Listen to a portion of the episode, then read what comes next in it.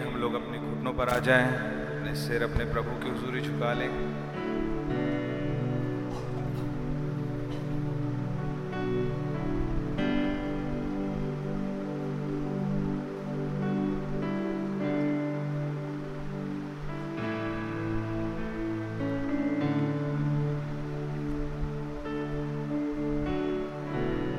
प्रार्थना करें। प्यारे खुदा प्रभु यीशु मसीह, आपका हृदय से धन्यवाद देते हैं इस प्यारे अवसर के लिए। प्रभु, आपने इस संडे मॉर्निंग को अपने भवन में आए इकट्ठा होने का फजल दिया। प्रभु जी, आपका बहुत धन्यवाद देते हैं प्रभु जी, आपके प्यार और रहम के लिए। खुदावन प्रे प्रभु, आपने जब हम पर निगाह डाली, अपने लहू में से होकर के ही देखा। आपका कितना धन्यवाद हो प्रभु जी। हमारे हृदय आभार और धन्यवाद से भरे हुए हैं खुदा।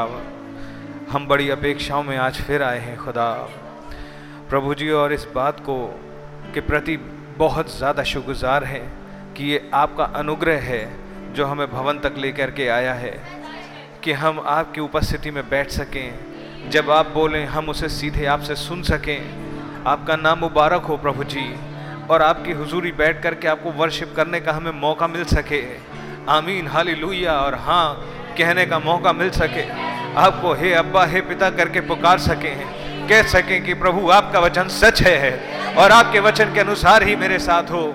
आपका नाम मुबारक हो प्रभु जी कि आपने हमें विजिट किया। खुदावन आप हमें विजिट कर रहे हैं प्रभु जी। आपका शुक्र हो कि आपने हमें ऐसे समय पर रखा प्रभु जी, जबकि एक बॉडी चेंज इतना करीब है। प्रभु आपका नाम मुबारक हो। खुदावन हम क्या हैं प्रभु जी, हमारे अंदर कोई अच्छाई हमें दिखाई नहीं पड़ती, लेकिन आप जब आते हैं, जब मिलते हैं, आप हमें अप्रिशिएट करते हैं खुदा, एनकरेज करते हैं प्रभु जी। आपका नाम मुबारक हो खुदावन। प्रभु जी हमारी लाख कमियों गलतियों के बावजूद आप उन्हें नहीं हाईलाइट करते प्रभु जी। ओ खुदावन आपका नाम मुबारक हो प्रभु जी, आपकी जय हो प्रभु जी। ये उद्धार हमें इसलिए नहीं मिल रहा क्योंकि हमने कुछ किया या हम कर सकते थे या हमारे अंदर कुछ है, ये इसलिए क्योंकि यही आपको भला लगा कि इस छोटे झुंड को भी उतार दे दें प्रभु, इसलिए भी आप एक रैप्चर में ले जाएं प्रभु। आपका नाम मुबारक हो प्रभु जी। वो आपका शुक्र, आपके नाम की तारीफ, हमद और सिताइश हो खुदावन। आपने इस छोटे झुंड को संभाल के, बचा के, संजो के रखा खुदा, अपने वश के घेर में बना करके रखा खुदा। आपका नाम मुबारक हो प्रभु जी। मेरे प्रभु यीशु मसीह, और एक और मौका दिया कि हम आज आज सुबह आपके पास इकट्ठे हो सकें। ओ लॉर्ड जीसस, हमारी हृदय से प्रार्थना है प्रभु जी, प्लीज़ हमसे बात कीजिए, हमें हमारी सोच के आयाम से उठा लीजिए, क्योंकि इसमें सिर्फ कचरा है प्रभु जी। हम खुद इसमें नहीं रहना चाहते प्रभु जी। आपका नाम मुबारक हो प्रभु जी, हमें आपकी सोच के आयाम में उठा लीजिए प्रभु। ओ लॉर्ड आपका नाम मुबारक हो। वो भावनाओं का रेल्म नहीं है प्रभु, वो वो पर्दे का उस ओर है प्रभु जी। खुदा अब हमारा घर, हमारी जगह प्रभु जी, प्लीज हमें यहाँ से उड़ा ले चलिए प्रभु। हम इस कचरे के डब्बे में रहना नहीं चाहते प्रभु जी। हमारे साथ होइएगा खुदा। आपसे निवेदन करना चाहते हैं, प्लीज आज की सभाओं का टेक चार्ज लीजिए। हमारे मनों को प्लीज आप अपने हाथों में ले लीजिए खुदा। आप इस माहौल को आप ही टेक चार्ज ले लीजिए प्रभु जी। प्लीज हमें उठाइए, बनाइए, आपको ही सारा आदर स्तुति और महिमा मिले। आप ही हमें तैयार कीजिए खुदा, ताकि आपकी कमीशन पूरी हो सके। आपका धन्यवाद हो, आपकी जय हो। यीशु मसीह के नाम से ये सभाओं को आपकी हुजूरी, आपकी सेवार्थ सरेंडर करते हैं और आपसे निवेदन करते हैं, अब आप टेक चार्ज लीजिए। ओ लॉर्ड हालेलुया, धन्यवाद हो प्रभु जी आपका। प्लीज आप आइए, प्लीज आप आइए, आप ही सर्वोस्थान ग्रहण कीजिए प्रभु। ये पुलपिट आपका ही, आपका थ्रोन है प्रभु। आपका नाम मुबारक हो यीशु मसीह। हम में से हर एक आपको कैच कर सके, आपको देख सके खुदा, और आपकी वर्शिप कर सके और आपको रिसीव कर सके। ओ लॉर्ड हर एक आपसे ब्याहता पाया जाए, आपसे अंकुरित पाया जाए प्रभु। प्रभु दया करें, आपका ही नाम मुबारक हो प्रभु जी, आपका ही नाम मुबारक हो। हमें वो आखिरी वर्षा भेज दीजिए प्रभु, प्रभु यीशु मसीह के नाम में, आमेन। हालेलुया। क्या आप लोग खुश हैं? हालेलुया। आइए हम अपने प्रभु की तारीफ गाएंगे। एक सौ चौहत्तर। स्तुति करो। कितने लोग यहाँ पर स्तुति करना चाहते हैं प्रभु की? खुदा के नाम की बड़ी तारीफ हो। आमेन, आमेन। और खुदावंत की स्तुति दबे स्वर से नहीं होती। जब महाराजा धीराजा अपनी प्रजा में होके गुजरता है, जब वो अपनी प्रजा के किसी घर को विजिट करता है, ब्रदर सिस्टर, उसकी स्तुति ऊंचे शब्द से होती है। क्या बात सच है? हालेलुया। खुदा के नाम की तारीफ हो। हमारे प्रभु ने, हमारे राजा ने हमें विजिट किया है और वो हमारे विजिट कर रहे हैं। क्या ये बात सच है? हालेलुया। और हम इस बात को देख पा रहे हैं। आमेन, आमेन। खुदा के नाम की तारीफ हो। आइए हम अपने प्रभु की स्तुति करेंगे और एक प्रेम भरी स्तुति। It's a love song. खुदा के नाम की तारीफ।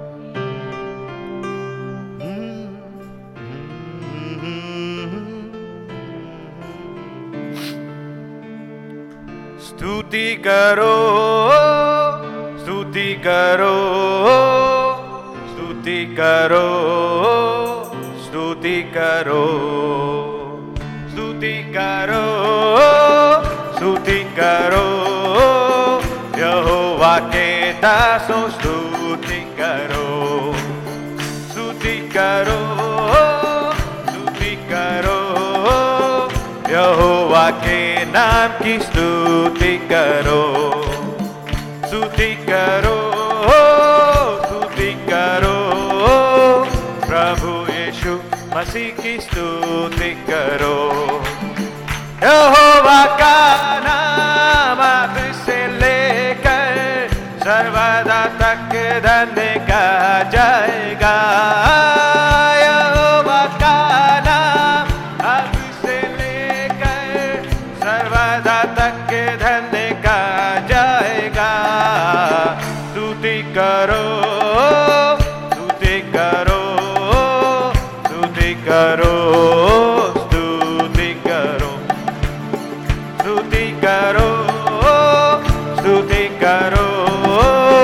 प्रभु यीशु मसीह की स्तुति करो।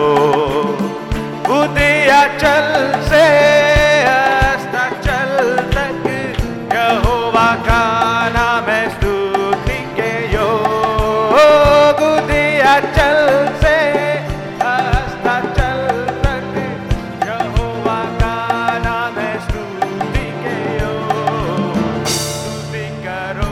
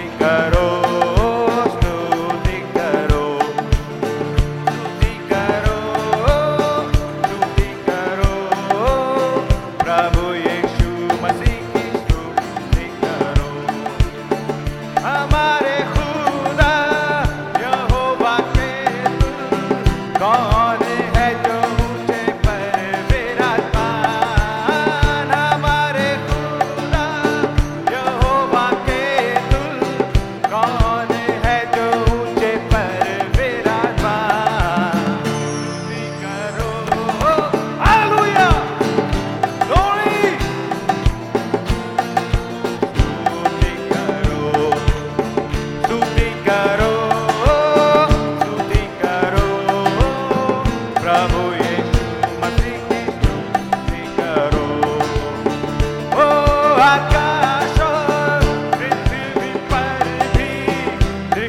करने के लिए झुकता है वो आकाश और पृथ्वी पर। Oh hallelujah, glory, oh hallelujah.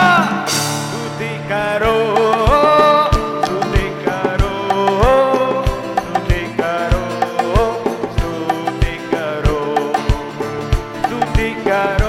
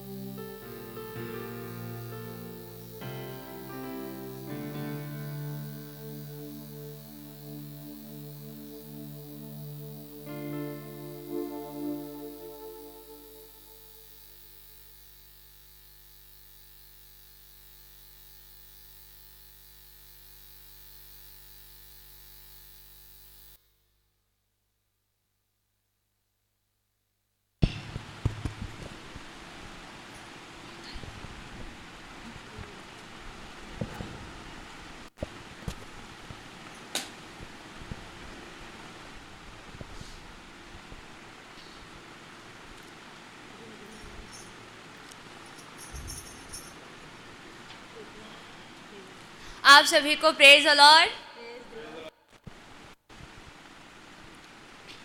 कितने लोग कहना भैया सुना नहीं लोगों ने, फिर से बोल दीजिए। आप सभी को प्रेज द लॉर्ड।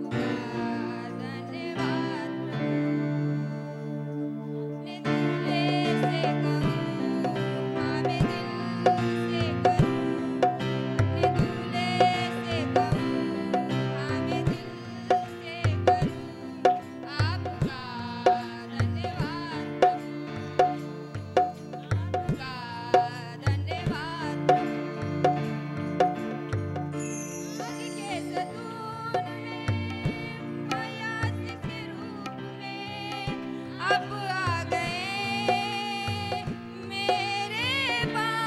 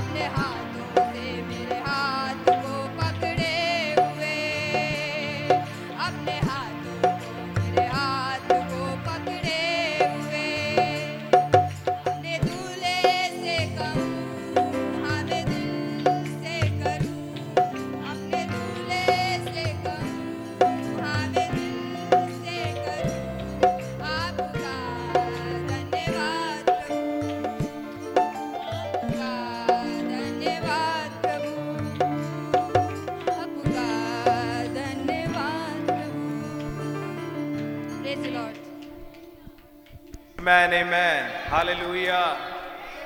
Hallelujah. खुदा के नाम की तारीफ हो. Hallelujah. Hallelujah. Hallelujah. खुदा का शुक्र हो. किस बात के लिए?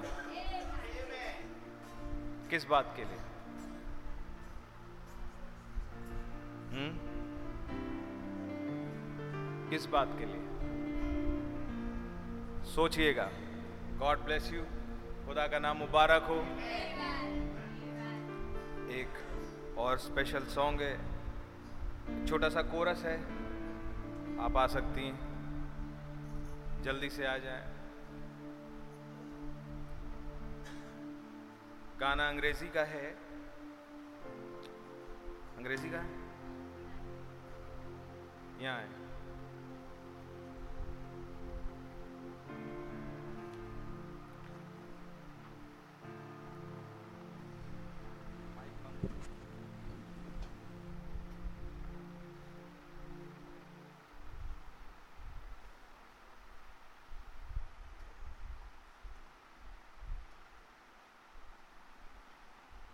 इस प्रकार से कहता है कि एक वक्त ये एक ब्लेसिंग थी,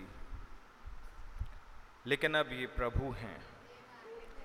एक समय था जब ये सिर्फ एक फीलिंग थी, एक अनुभूति थी, लेकिन अब ये उनका वचन है. एक समय था जब मैं सिर्फ उसके वरदान को चाह रहा था, पर अब मैं वरदान देने वाले को चाहता हूँ. एक समय था जब मैं चंगाई ढूंढता था, लेकिन अब मैं उन्हें ढूंढता हूँ. सब में का सब कुछ हमेशा सदा सर्वदा के लिए. यीशु ही हैं जिनके लिए मैं गाऊंगा. सब कुछ मेरे यीशु में और मेरे यीशु ही सब कुछ में. ये गाना किताब का ही है. खुदा के नाम को इससे महिमा मिले.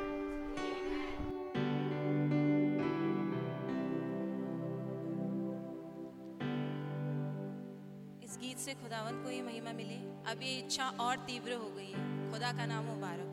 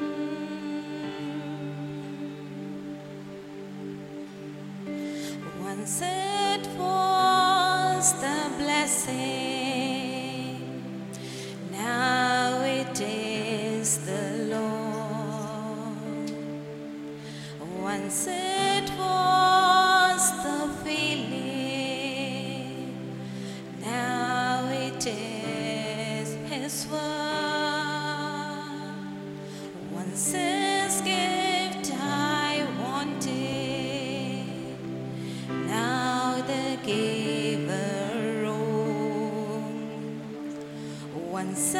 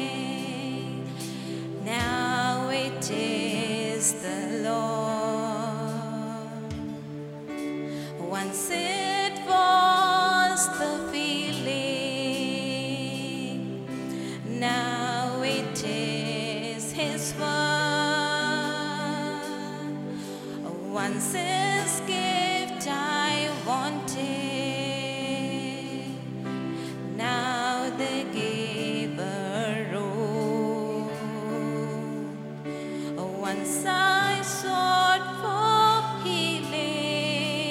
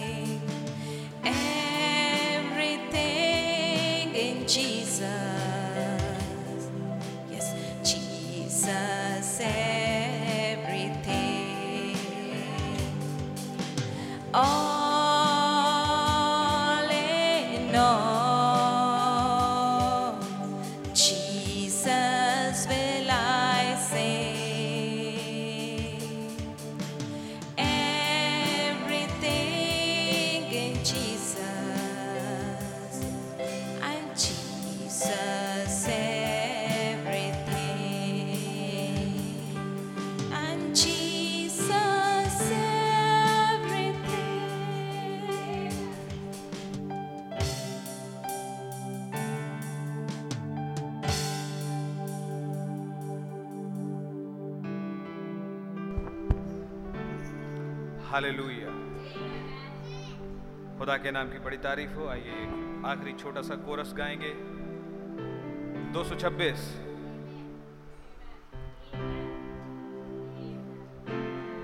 जीवन दिया मेरे लिए, जी उठा साथ रहने के लिए, सदा वो मुझको ले चलते।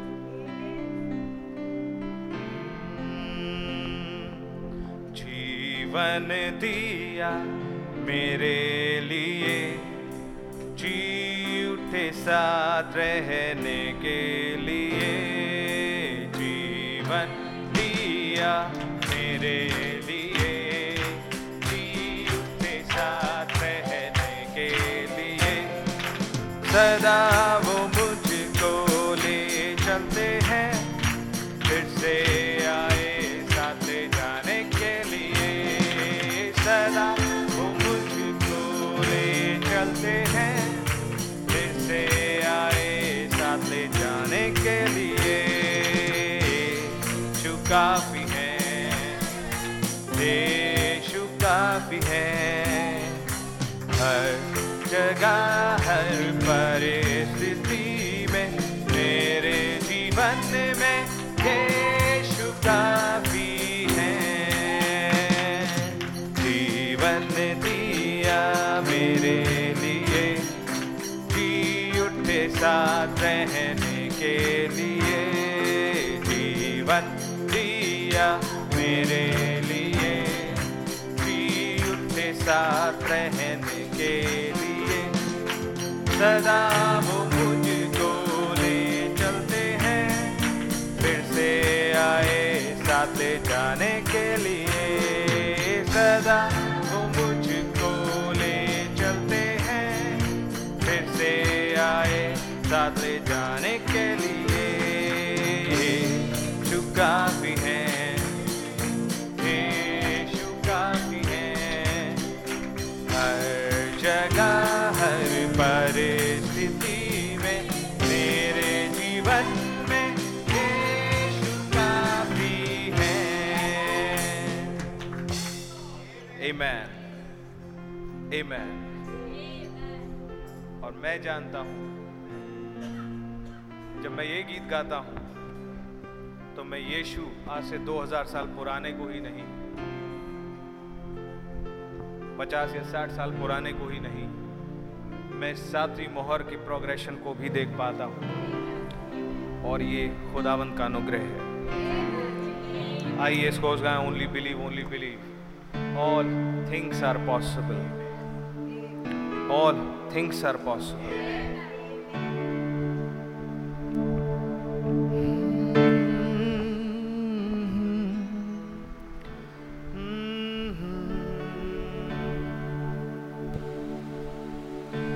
Only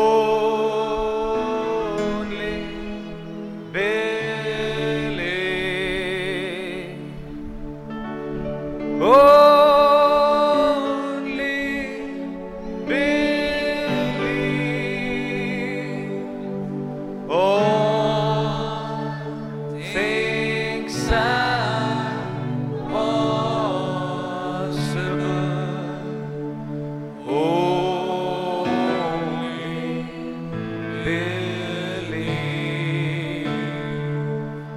My Lord, I believe. My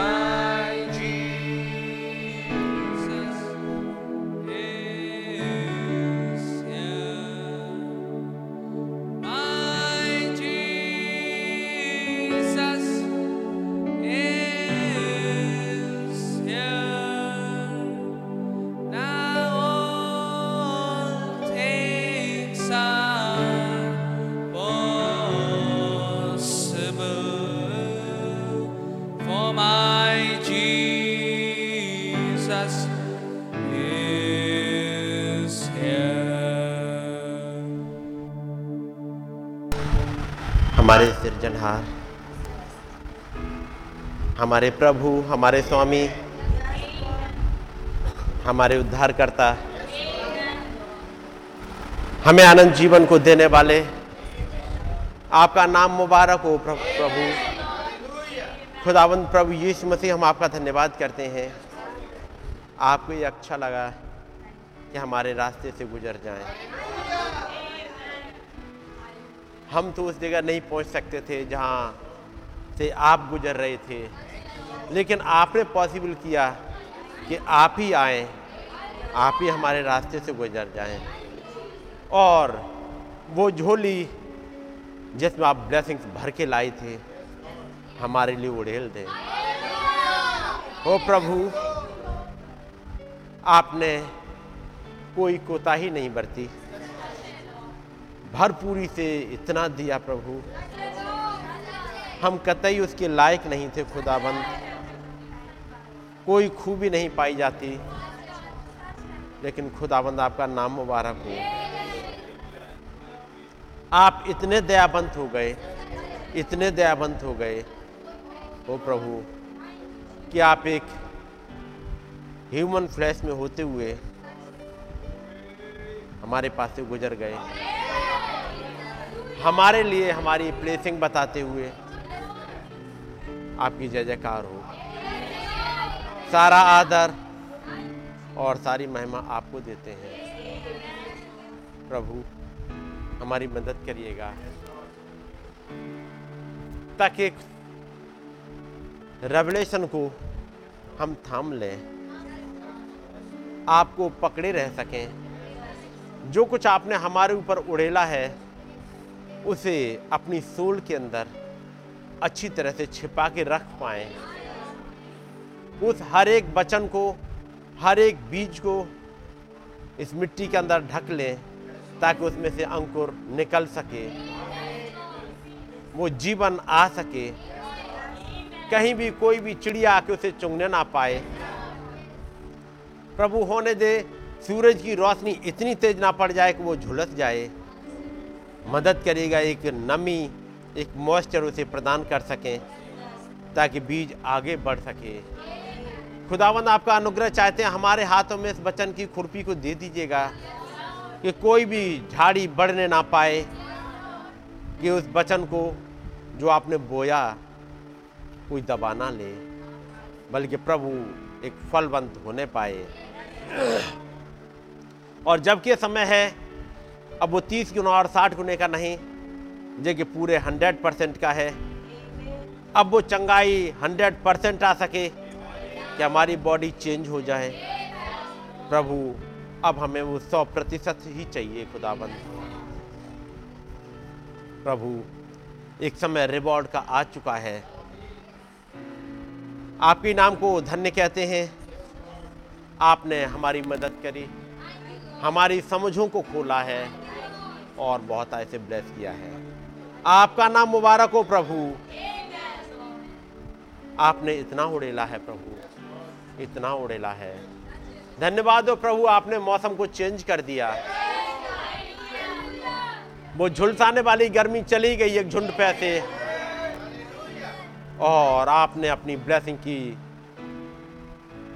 बारिश से स्टार्ट कर दी है। आज एक बार फिर से खड़े हुए प्रभु उन ब्लेसिंग को थामे रखने के लिए और आपसे और पाने के लिए, ताकि आज के दिन का मन्ना आप हमें दे दें, जिसे हम खाएं और तृप्त होने पाएं, आपको महिमा दे सके प्रभु। हमारे भूल चूक अपराधों को माफ़ करिए प्रभु, और जिस उद्देश्य से आपने हमें यहाँ रखा है वो उद्देश्य आपका पूरा होने पाए प्रभु। आपका वचन जो कि दोधारी तलवार है, आए और हमारी सोल, हमारे हर एक फ्लैश को, हमारे हर एक विचारों को काट और छांट दे, ताकि बिल्कुल ये ट्यून अप हो जाए आपके वचन के अकॉर्डिंग, केवल और केवल आपके वचन को देख पाएँ। हमारी मदद करें। सारा आदर सारी महिमा आपको ही देते हैं और आपका अनुग्रह बहुत ऐसे चाहते हैं प्रभु यीशु मसीह के नाम में, आमीन। जबकि हम लोग खड़े हुए हैं, खुदाबंद के वचन से निकालेंगे प्रकाशित वाक्य, क्योंकि आपने पहली तारीख को उसमें से एक हिस्सा पढ़ा था। मैं चाहूँगा उसी में से पढ़ना। प्रकाशित वाक्य तीन अध्याय और दो अध्याय, प्रकाशित वाक्य दो अध्याय और उसकी बारहवीं आयत से मैं पढ़ूंगा आपके सामने। और पेरगमुन की कलीसिया के दूत को ये लिख कि जिसके पास दोधारी और चोखी तलवार है वो ये कहता है,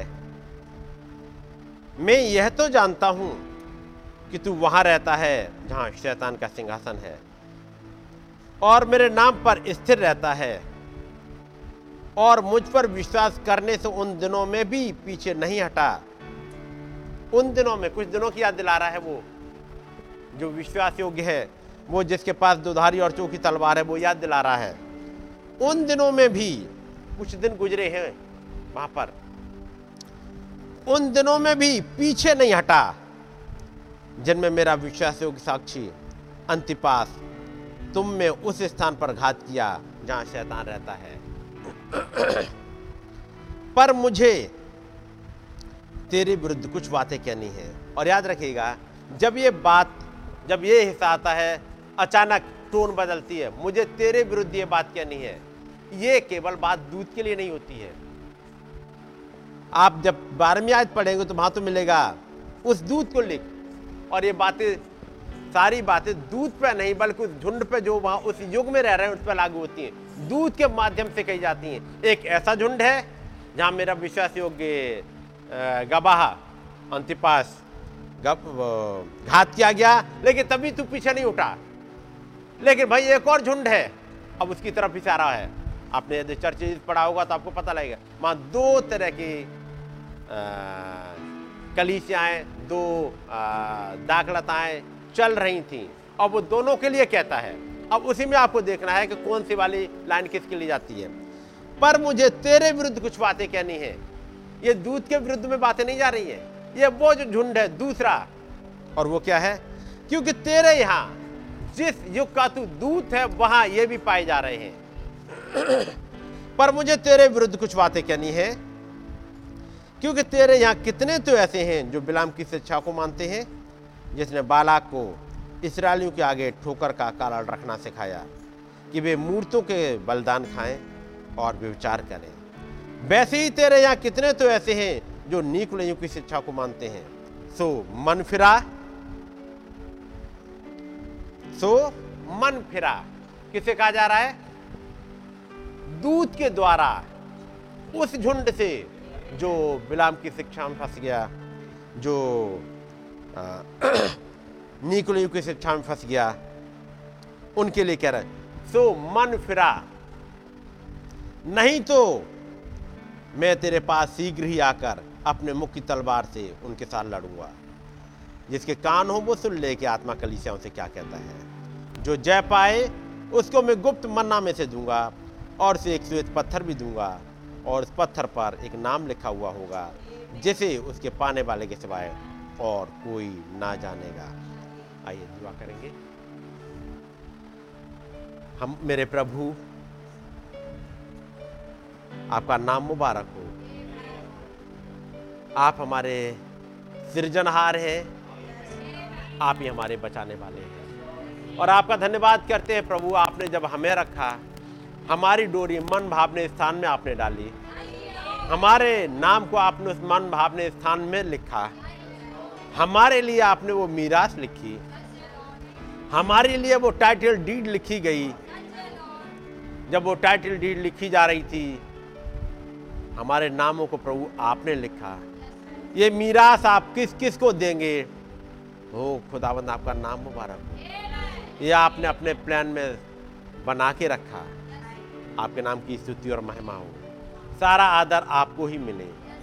आज एक बार फिर से आपके पास आए हैं, आपका अनुग्रह बहुत आए से चाहते हैं प्रभु। हमें सिखाइएगा, समझाइएगा अपनी बातों को प्रभु, ताकि हम आपके चलाए चल सकें।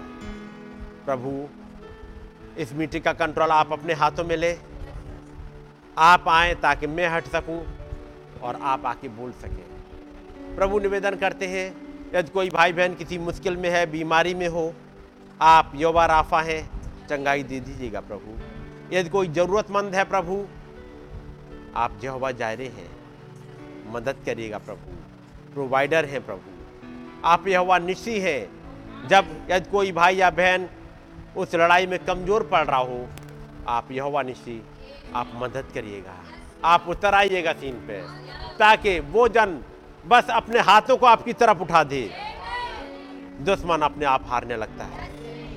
मदद करिएगा प्रभु, वो अपने हाथों को आपकी तरफ उठाने पाए, जैसे मूसा ने अपने हाथों को उठा लिया था और दुश्मन हारने लगे थे। और वचन कहता है जब जब मूसा अपने हाथों को उठाता था, दुश्मन की सेना हारने लगती थी और इस्राएली जीतने लगते थे। क्या ही जबरदस्त मिरेकल था उस हाथ उठाने में ही, कि उस हाथ का उठना और दुश्मन का हारना था। हम भी अपने हाथों को आपकी तरफ ही उठाते हैं प्रभु, क्योंकि हम एक जीती हुई लड़ाई लड़ रहे हैं। वो शैतान पहले से ही हारा हुआ है। आपका नाम मुबारक, सारा आदर आपको मिले। आप आए प्रभु, हम में से हर एक से बातचीत करें, एक आयाम में हमें उठा लीजिए प्रभु यीशु मसीह के नाम में, आमीन। सब लोग बैठ जाएंगे।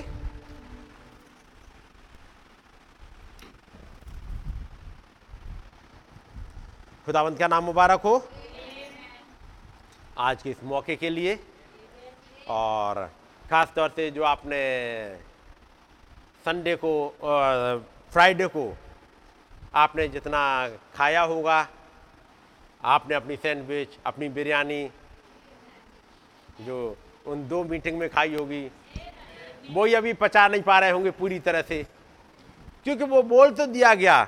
अब यदि आप एक एक लाइन को बैठ के सुने, याद रखिएगा वो जो स्पेशल मीटिंग आपके लिए होती हैं, वो आपके लिए ही होती हैं और उसकी एक एक लाइन को पचाना होता है। ये बहुत ज़रूरी होता है एक एक लाइन को पचाना, क्योंकि वहीं पर आपके भेद छिपे हुए होते हैं। तो खुदावंत का नाम मुबारक हो, है ना। उन भेदों को मत भूल जाइएगा। खुदावंत का नाम मुबारक हो कि हमारे लिए एक दिन रख दिया गया, वो पहली जुलाई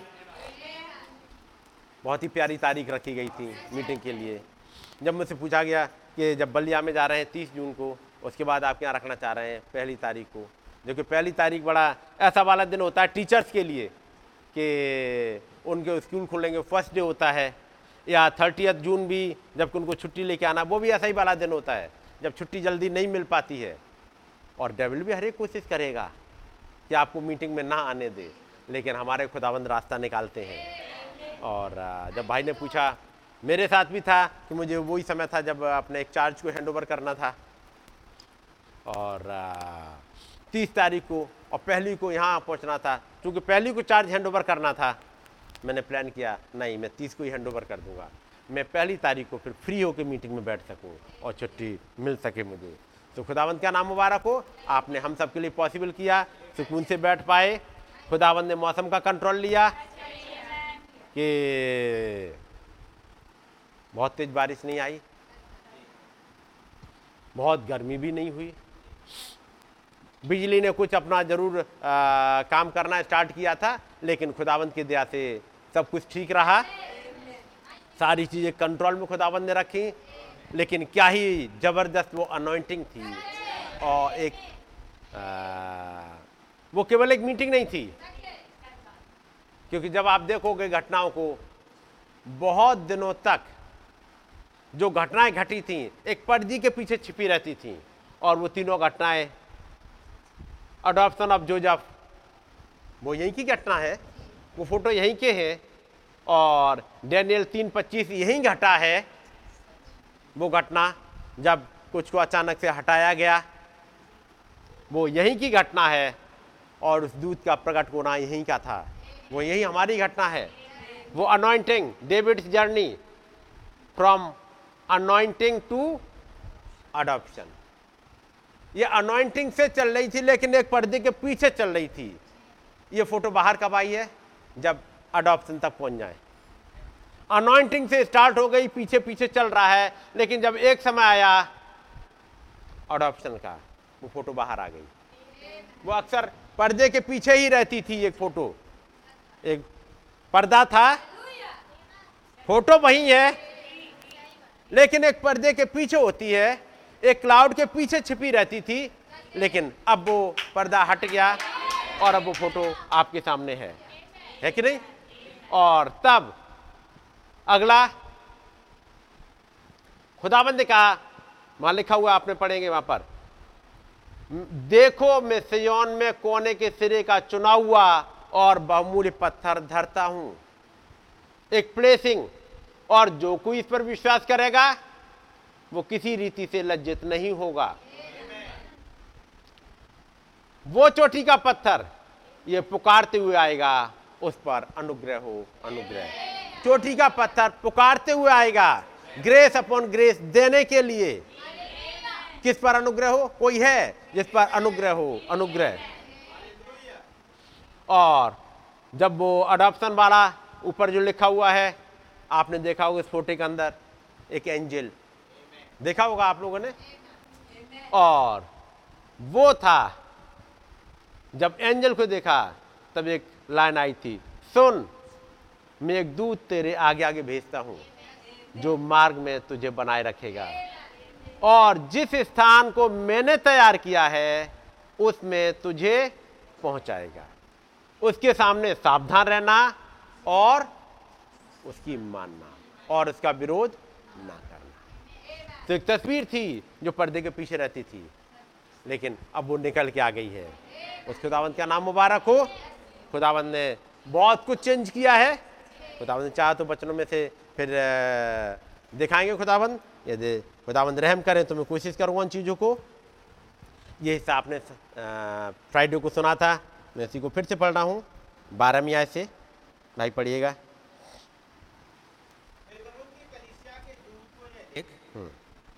जिसके पास दो धारी और तेज तलवार है वो ये कहता है, मैं ये जानता हूँ कि तू वहाँ रहता है जहाँ शैतान का सिंहासन। जी भाई, अब आप याद रखिएगा, मैं कोई नया एहसास नहीं लेके आऊँगा कि मैं चाहूँगा जो हम लोगों ने फ्राइडे को सुना है उसे और पचा पाएँ, कुछ और जैसे कहते हैं पाचक तत्व डाल दिए जाएं ताकि वो अच्छी तरह से पच जाए, हजम हो जाए। कई एक बार होता कुछ चीज़ें हजम नहीं हो पाती, यानी समझ में नहीं आ पाती हैं, तो खुदावंद रहम करें ताकि वो और चीज़ें खुल सकें, क्योंकि एक लिमिट ही टाइम की एक लिमिटेशन होती है।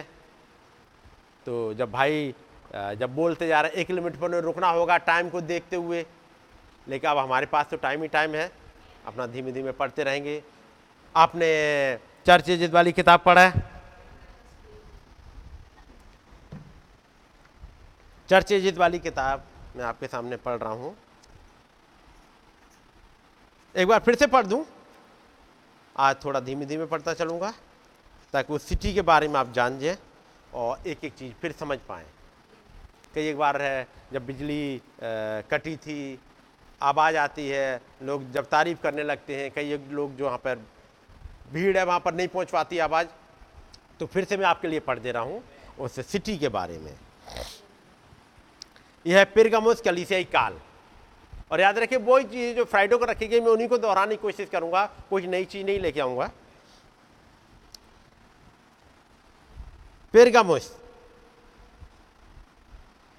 प्राचीन नाम मायसिया में एक ऐसे ज़िले में स्थित था जहाँ तीन नदियों से पानी आता था। ठीक है, तीन नदियों से पानी आता था, जिसमें से वे एक के द्वारा वे समुद्र से आवागमन हेतु जुड़ते थे। समुद्र से आवागमन हेतु, यानी एक वो सिटी था जहाँ पर समुद्र से व्यापार हो सकता था। इन तीन सिटी की बात हुई आ, जब फ्राइडे को, लौदीसिया, थियातीरा, पेरगमस। कौन सा ऐसा वाला सिटी है जहाँ तक कलकत्ता से लेकर के जहाँ जा सके, केवल इलाहाबाद। और प्रूफ के तौर पर आया भी कुछ साल पहले, वहाँ हल्दिया से कलकत्ता से आया जहाज, आए ताकि सीमेंट यहाँ से भर के ले जाएं या वहाँ से कुछ लेकर के आएँ। ये बिजनेस यहाँ पर आकर के जहाज एक एक डेढ़ डेढ़ बने खड़े रहते थे, सामान भरते थे, जाते थे। इन तीनों सिटी में से केवल एक सिटी है जहाँ तक जहाज समुद्र से लेके यहाँ तक पहुँचे। यही एक रास्ता जो समुद्र को जाता था, मैं दूसरा हिस्सा भी दिखा रहा हूँ। आवागमन के लिए केवल एक सिटी था। पेरगमुस की टाइप है ये।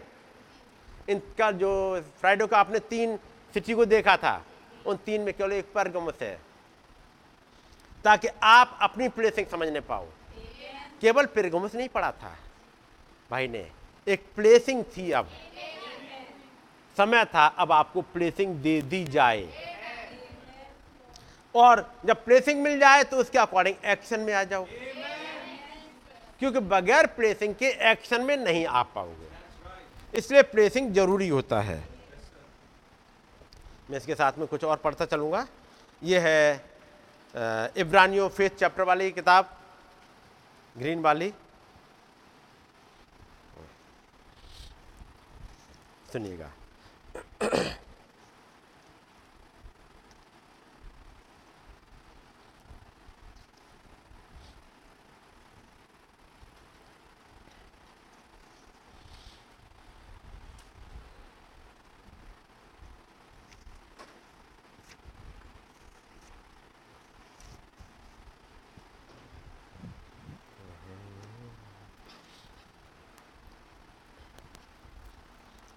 जब एक सवाल है कि आप बचन का कौन सा हिस्सा हैं, जब पूछा था आप बचन का कौन सा हिस्सा हैं, अक्सर लोग कह देंगे हम दुल्हन हैं। प्रकाश बाग दस आठ से ग्यारह, ये हमारी तस्वीर है। एक जनरल तस्वीर हो गई, नो डाउट। ये रेवलेशन भी डिनोमिनेशन के पास नहीं है, लेकिन तब भी एक ये जनरल तस्वीर हो गई। हम पुस्तक खा रहे हैं, अब खा रहे हैं या नहीं खा रहे हैं या आप जाने, मालूम नहीं, लेकिन हम पुस्तक खा रहे हैं। अब यह बात आती समझ में आ रही है कि नहीं आ रही है। परंतु जब आप पक्की तौर से जान जाते हैं कि आप क्या हैं, जब आप पक्की तौर से जान जाते हैं कि आप क्या हैं, ये सिद्ध विश्वास को लेकर आता है। सिद्ध विश्वास कहीं बाहर नहीं था, सिद्ध विश्वास था छिपा हुआ, लेकिन अब उसे बाहर लेकर के आता है। सिद्ध विश्वास था, कहाँ था, छिपा हुआ था, लेकिन अब ये बाहर निकल के आता है अपनी प्लेसिंग देने के लिए, अपनी पहचान देने के लिए। ऐसा करता है। जब वो तस्वीर पीछे छिपी हुई थी, वो वाली तस्वीर आपने देख रहे होंगे जिसमें कि वो स्टेचर ऑफ परफेक्ट मैन बना हुआ है, उस पर कहीं पे भी आपको परफेक्ट फेथ दिखाई दे दिखाई दे रहा है लिखा हुआ, लेकिन तस्वीर तो वही है। और वो तस्वीर, वो छोटी सी तस्वीर, एक अनॉइंटिंग है वहाँ पर डेविड की, और वो तस्वीर पर्दे के पीछे छिपी रहती थी, लेकिन फिर पर्दा थोड़ी देर के लिए खिसका, और जब पर्दा खिसका तो क्या हुआ, वो तस्वीर जो छोटी थी उसने अपना जगह बदल दी। वो तस्वीर जो छोटी पर्दे के पीछे छिपी रहती थी उसने अपनी जगह बदली, और वो जो तस्वीर जो कोने में रहती थी वो अब आपके सामने लगी हुई है। ये कोई सोच के नहीं लगाई गई थी कि इसको यहां लगाएं, लेकिन वो जगह फिट वहीं हो रही थी, और ये तस्वीर तब फिट हुई है जब एक फोटो आ गया ऊपर, ये उसी के साथ एक तस्वीर फिट हो रही है जिसके ऊपर लिखा हुआ stature of a perfect man. ये था यहीं पे, यहीं कोने में ही रखा हुआ था, ये कहीं बाहर नहीं था। वो परफेक्ट फेथ आपके अंदर ही पाया जाता है, लेकिन समय आए जब पर्दा हटेगा और वो निकल के आ जाएगा। यहीं था, नजरें सामने नहीं पड़ती थी, लेकिन जब क्लाउड ने अपने आप को और खोला, वो बादल और खुला, उसके बाद वो तस्वीर अब दिखना स्टार्ट हुई। और वो कौन सी तस्वीर आई सामने? Stature of a perfect man. आपको यह बताने के लिए अब आप चलते हुए अनॉइंटिंग से एक अडॉप्शन तक पहुंच गए हो। हर बार की मीटिंग में हम लोगों ने कोई ना कोई थीम बनाया था। जैसे मेरी और भाई भारत की बातचीत होती, भैया इस बार की थीम के लिए, मैंने कहा भाई अभी तो कुछ नहीं कह सकते, कुछ मिल नहीं रहा है। बच्चों ने पूछा तो मैंने कहा बस एक ही आयत लगा देना, मैं तुम पर अनुग्रह और प्रार्थना करने वाली आत्मा उड़े लूँगा, क्योंकि पिछली बार जब प्रचार हुआ सांझ की मीटिंग में वो यही था, यही था। मैंने कहा वो ही लगा देना, वो भी सिस्टम पे यहाँ बनाने के लिए अभी मेरे पास कुछ नहीं आया है। लेकिन अब वो प्लेसिंग समझ में आती है, क्योंकि अग, अग, अगला थीम की जरूरत है नहीं, अगला थीम अपने आप लग चुका था। अब आप एक जगह पे आ चुके हो और वो है stature of a perfect man पे पहुंच चुके हैं। और एक अब आता है आखिरी समय पे, जब एक प्लेसिंग आ जाए, वो पत्थर आ जाए, है ना। अब इनके बारे में सोचते चलिएगा, क्योंकि आप पुराने हो, चीज़ें पता हैं, लेकिन अचानक कुछ प्लेस चेंज हुए, कुछ चीज़ें, कुछ तस्वीरें अपने आप चेंज होती चली गईं और कुछ चीज़ें बदलती गईं। जब आप पक्की तौर से जान जाते हैं कि आप क्या हैं,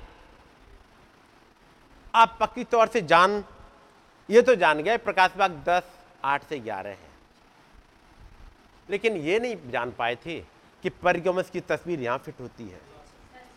मैं परगमस कलीसिया काल को नहीं ला रहा हूँ यहाँ पर, याद रखिएगा, ताकि हम वापस परगमस में चले जाएं। परगमस कलीसिया काल में नहीं जा रहे, परगमस कलीसिया काल की तस्वीर, परगमस कलीसिया काल का दूत, परगमस कलीसिया काल में लोगों के एटीट्यूड और वो घटनाएं जो घटी, ताकि आपको प्लेस कर दे आप कहां हो और क्या क्या हुआ है। भाई ने बहुत कुछ बोला था, लेकिन बहुत सी चीज छोड़नी पड़ गई टाइम को देखते हुए, क्योंकि एक ट्रायंगल बनना था, है ना। ट्रायंगल में आपने सोचा था, सुना होगा, यहाँ से कानपुर की डिस्टेंस दो सौ किलोमीटर, यहाँ से लखनऊ की डिस्टेंस दो सौ किलोमीटर, इन तीनों को जो, और कानपुर से लखनऊ की डिस्टेंस करीब नब्बे अस्सी नब्बे किलोमीटर है, कानपुर से लखनऊ की, ऐसा ही है। तो जब आप इस ट्रायंगल को जोड़ेंगे, आप इसको जब ट्रायंगल को रखना चाहेंगे तो बेस वाला हिस्सा कौन सा होगा? बेस जी, लखनऊ कानपुर बेस होगा, क्योंकि दो साइड तो बराबर जा रही है। नहीं तो आपने इलाहाबाद कानपुर ऐसे जोड़ा तो एक साइड छोटी और एक बड़ी हो जाएगी, ऐसे ही होगा। यदि आपने इलाहाबाद और लखनऊ को रख दिया बेस पे तो दो सौ ऐसा हो गया, एक नब्बे गया और एक दो सौ गया, तिरछा हो जाएगा। बेस आपको बनाना पड़ेगा लखनऊ कानपुर ही। यदि लखनऊ कानपुर बेस बन जाएगा तो पॉइंट कहां जाएगा? आपकी प्लेसिंग कहां जाएगी? लखनऊ कानपुर यहाँ जाएगा तो आप कहाँ जाओगे? उसको आपको घुमा के नीचे करो, ट्रायंगल बनेगा ही नहीं। जिस ट्रायंगल की बात हो रही है वो हो ही नहीं पाएगा। इसलिए वो वाली मीटिंग जहाँ प्लेसिंग आए वो इलाहाबाद में ही होनी है, वो लखनऊ में नहीं हो सकती। यहीं से डिस्टेंस नपेगी तो दो सौ और दो से नप जाएगी। ऐसा नहीं वो अलग है, मैं उनको ऐसा कहकर उन्हें नीचे नहीं करा, वो उसी का हिस्सा है। लेकिन मीटिंग कहाँ होनी है? डिस्टेंस कहाँ से नापी जा रही थी? इलाहाबाद से ही, कानपुर की भी, लखनऊ की भी। मैं किसी चर्च को छोटा नहीं कह रहा, सब बराबर हैं और उसी एक झुंड के हिस्से हैं। लेकिन हमें अपनी प्लेसिंग देखनी है। ये मीटिंग इलाहाबाद में क्यों होनी थी? जब लखनऊ में मीटिंग होती है हम लोग लखनऊ पहुंचे होते हैं, जब कानपुर में होती है तो कानपुर में होते हैं। लेकिन एक जब प्लेसिंग की बात आई और पहली जुलाई सातवें महीना पहला दिन जब एक नरसिंगा फूका जाए इकट्ठे होने का, वो तो यहीं से फूकी जानी थी। मैं सांझ की मीटिंग पर अभी नहीं जा रहा, सांझ की मीटिंग के लिए बहुत कुछ था और ढेर सारी घटनाएं थी, लेकिन पहली वाली की, ताकि आपको पता लगे। जब मैं बैठ के सोच रहा था ये मीट ये तस्वीर अचानक खुल क्यों गई है, अब तक छिपी रहती थी, फिर वो वहीं फिट होनी थी क्योंकि वहां से ये आएगी निकल के। क्योंकि उसके बाद अगला थीम क्या था? Adoption of the bride, placing of the bride. आपकी प्लेसिंग आप कहां पाए जाते हो? कारण परम प्रधान हाथ के बनाए हुए घरों में नहीं रहता है। वो एक घर ढूंढ रहा था, एक जगह ढूंढ रहा था। जैसा कि भविष्यवक्ता ने कहा, प्रभु कहता है स्वर्ग मेरा सिंहासन और पृथ्वी मेरे पांव तले की पीढ़ी है। तुम मेरे लिए किस प्रकार का घर बनाओगे और मेरे विश्राम का कौन सा स्थान होगा? ये आयतें बहुत कुछ कह रही होती हैं। चलिएगा वापस चलते हैं, यहाँ पर सुनिएगा। जब आप पक्की तौर से जान जाते हैं कि आप क्या हैं, फ्राइडे को जब चर्च एजिस में से खुला, आप समझ पाए आपकी प्लेसिंग कहाँ है, तो फिर पेरगामुस काल के मैसेज को आपको बड़े गौर से पढ़ना पड़ेगा, बड़े गौर से। एक एक लाइन में कुछ ना कुछ होगा आपका, क्योंकि प्लेसिंग आप वहां से ढूंढो ताकि आप समझ पाओ आपको करना क्या है आगे, आपको करना क्या, आपका काम वहां मिलेंगे, आपकी रिस्पॉन्सिबिलिटी वहां छिपी है, आपके रिवॉर्ड वहां छिपे हुए हैं। परंतु जब आप पक्की तौर से जान जाते हैं कि आप क्या हैं, पहले से तो नहीं पता था। पहली तस्वीर में हम ढूंढ रहे थे लौदीसिया में, नो डाउट वो एक तस्वीर अलग है। एक उस कलीसिया काल का दूत भाई ब्राह्मण हमारा दूत है, बात समझ रहे हैं? लेकिन एक तस्वीर कहीं, तस्वीर के पीछे तस्वीर एक छिपी हुई है जहां में देखना है। जब आप पक्की तौर से जान जाते हैं कि आप क्या हैं, ये सिद्ध विश्वास को लेकर आता है। वो तस्वीर जो छिपी थी अब तक, उसको लेकर के अचानक से बाहर आ जाता है। तस्वीर छिपी थी, पीछे रखी रहती थी, छोटे रूप में दिख जाती थी कभी कभी। वो छोटा सा रूप है ना उसका, कभी कभी पर्दा हटता था ऊपर की तरफ को तो छोटी तस्वीर दिख जाती थी, अनॉइंटिंग दिख जाती थी, वो कुछ उससे दिख जाते थे। अडॉप्शन कभी पढ़ लेते थे कभी कभी, हाँ आज पर्दा नहीं है चलो कुछ अडॉप्शन पढ़ लिया है। लेकिन अब बिल्कुल खुल गया है और वो छोटी तस्वीर खुल के एक बड़े रूप में आ गई, जिसके ऊपर लिखा stature of a perfect man. वो मैन है कौन जिसका स्टेचर चल रहा है? जब आप पक्की तौर से जान जाते, ये लाइन समझ लीजिएगा, जब आप पक्की तौर से जान जाते कि आप क्या हैं, ये सिद्ध विश्वास को लेकर के आ जाता है। ये बहुत दिनों पहले तस्वीर आई थी, एक कोना पकड़े रही, लेकिन अचानक से कोने से निकल आई और वही तस्वीर नई नहीं आई है कहीं से, वही तस्वीर ने अपनी प्लेसिंग ले ली, एक जगह ले ली। एक तस्वीर ने प्लेसिंग ली, कुछ तस्वीर ने अपनी जगह बदली, एक और तस्वीर नई आ गई ऊपर हमारे लिए। अब क्लाउड को वहां कोने में नहीं रखेंगे, अब तक क्लाउड एक कोने में था, अब क्लाउड ठीक सामने चमकता रहेगा, जिसके नीचे स्टेचर ऑफ परफेक्ट मैन बढ़ता जा रहा है। यह सिद्ध विश्वास को लेकर आता है।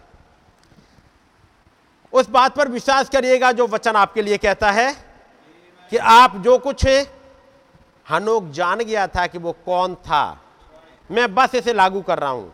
हनोक जान गया था कि वो कौन था। कैसे जाना? प्रभु यीशु के बारे में बात करते हैं।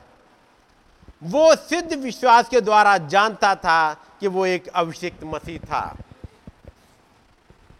वो एक सिद्ध विश्वास के द्वारा, तो सिद्ध विश्वास आए तो एक प्लेसिंग तो दे। एक सिद्ध विश्वास आपको आपकी प्लेसिंग देता है, विश्वास नहीं दे रहा। विश्वास आपको कॉल करता है, लेकिन सिद्ध विश्वास आपको प्लेस करता है। वो सिद्ध विश्वास के द्वारा जानता था कि वह अभिषिक्त मसीह है था। खुदा का आत्मा उसके ऊपर था। वो इस बात को जानता था कि खुदा का आत्मा मेरे ऊपर है। क्या सही बात आपके लिए, क्या यही बात आप अपने लिए भी कह सकते हैं कि मैं आज का अभिषिक्त मसीह हूँ? तब भाई कहते हैं ये पतला दूध नहीं है।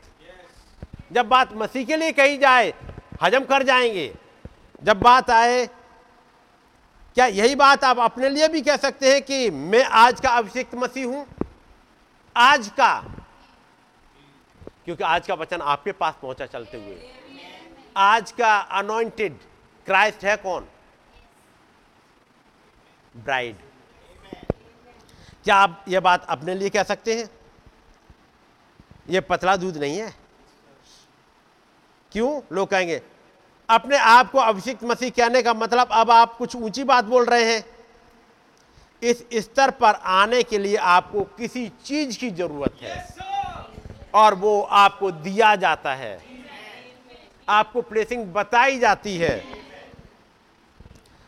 हमारे प्रभु यीशु इस बात को कैसे जानते थे, कैसे जानते हैं? वचन ने स्वयं ही उन्हें पहचान दी कि वो कौन थे। वचन ने खुद ही पहचान दी। वो वचन चलते हुए एक शरीर में आया, हमारे पास पहुंचा, फिर उसने खोलना स्टार्ट कर दिया। उस वचन ने जो एक शरीर के पीछे छिपा हुआ था, उसने पहचान देना स्टार्ट किया आपका कि आप कौन हो। वचन अपनी पहचान देता है और वचन आपकी भी पहचान देता है। तब उनके पास ईमान था, इस पर विश्वास करने के लिए कि जो कुछ वो कहेंगे वो हो जाएगा। ये बात केवल यीशु मसीह के लिए नहीं हो रही है। ये बात केवल भाई ब्रैनन तक सीमित नहीं है। प्लेसिंग आपको मिली है, हिस्सा मैं आपके लिए पढ़ रहा हूं। वचन के और खुदा की इच्छा के लिए एक कैदी। इसका मतलब यह है कि स्वर्गारोहण से पहले कोई है जो खुदा की मर्जी के लिए कैदी बन जाता है। इसे कहते हैं खुदा के साथ चलना। हनोक खुदा के साथ चलता था। हनोक खुदा के लिए कैदी बन गया था। कैदी कब बनते? जब परफेक्ट फेथ आता है, जब प्लेसिंग मिलती है, तब कैदी बनते हैं।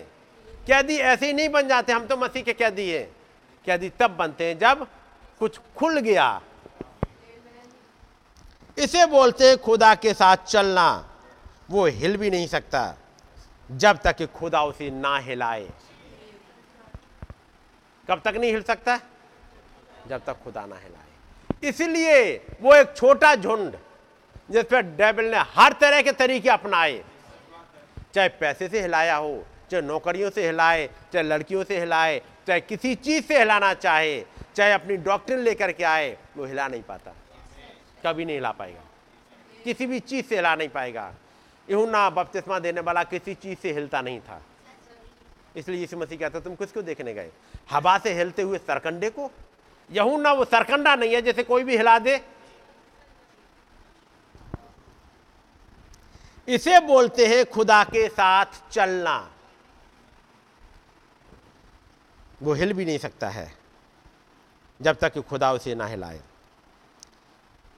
फिर एक विश्वासी के रूप में पवित्र शास्त्र में अपने स्थान को पहचानिएगा।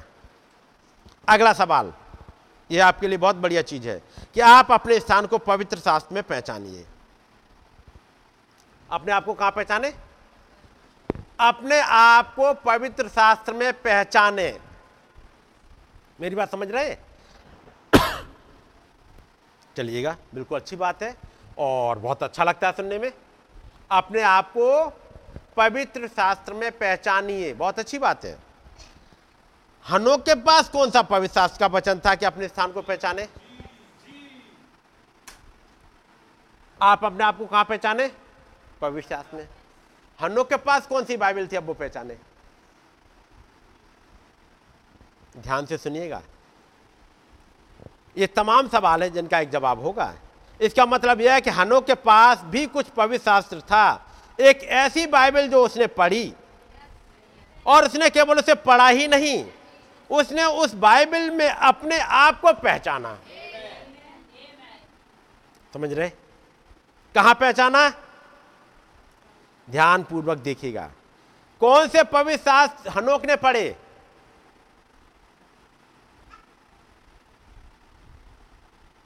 किसी ने कहा जो यीशु मसीह ने पढ़े थे। हाँ, यीशु मसीह के पास तो उत्पत्ति से लेके और मलाकी तक की बाइबल थी, उस समय उतना वचन तो लिखित रूप में था। ईशाया भविष्यवक्ता की किताब उसे पढ़ने के लिए दी गई कि नहीं? लेकिन उसके बारे में क्या कहें? हनोक के पास हनोक के पास पढ़ने के लिए कौन से पवित्र शास्त्र थे? उसे वो बाइबल किसने दी? तब कहते हैं हमने रविवार को पढ़ा था। वास्तविक बाइबल विरगो से लेकर लियो तक है, विरगो से लेकर लियो तक। विरगो की स्टार्टिंग कहां पे होती है बाइबल में? मत्ती की इंजील, और लियो प्रकाशित वाक्य। समझ रहे ना? पुराना नियम परछाई है, याद रखिएगा, पूरा का पूरा पुराना नियम परछाई है। नए नियम यानी उस बाइबल की स्टार्टिंग होती है विरगो से, मसीह से, ठीक है नहीं? क्योंकि सृष्टि के, के पहला ऐसा जहां खुदावंद अपने आप को लेके आता है वो है लोगोस, है नहीं? वो है क्राइस्ट, वो है मसीह। जहां से स्टार्ट होती है विरगो से और जाती है लियो तक, पूरी बाइबल उसी में घूमती है। पुराना नियम परछाई है।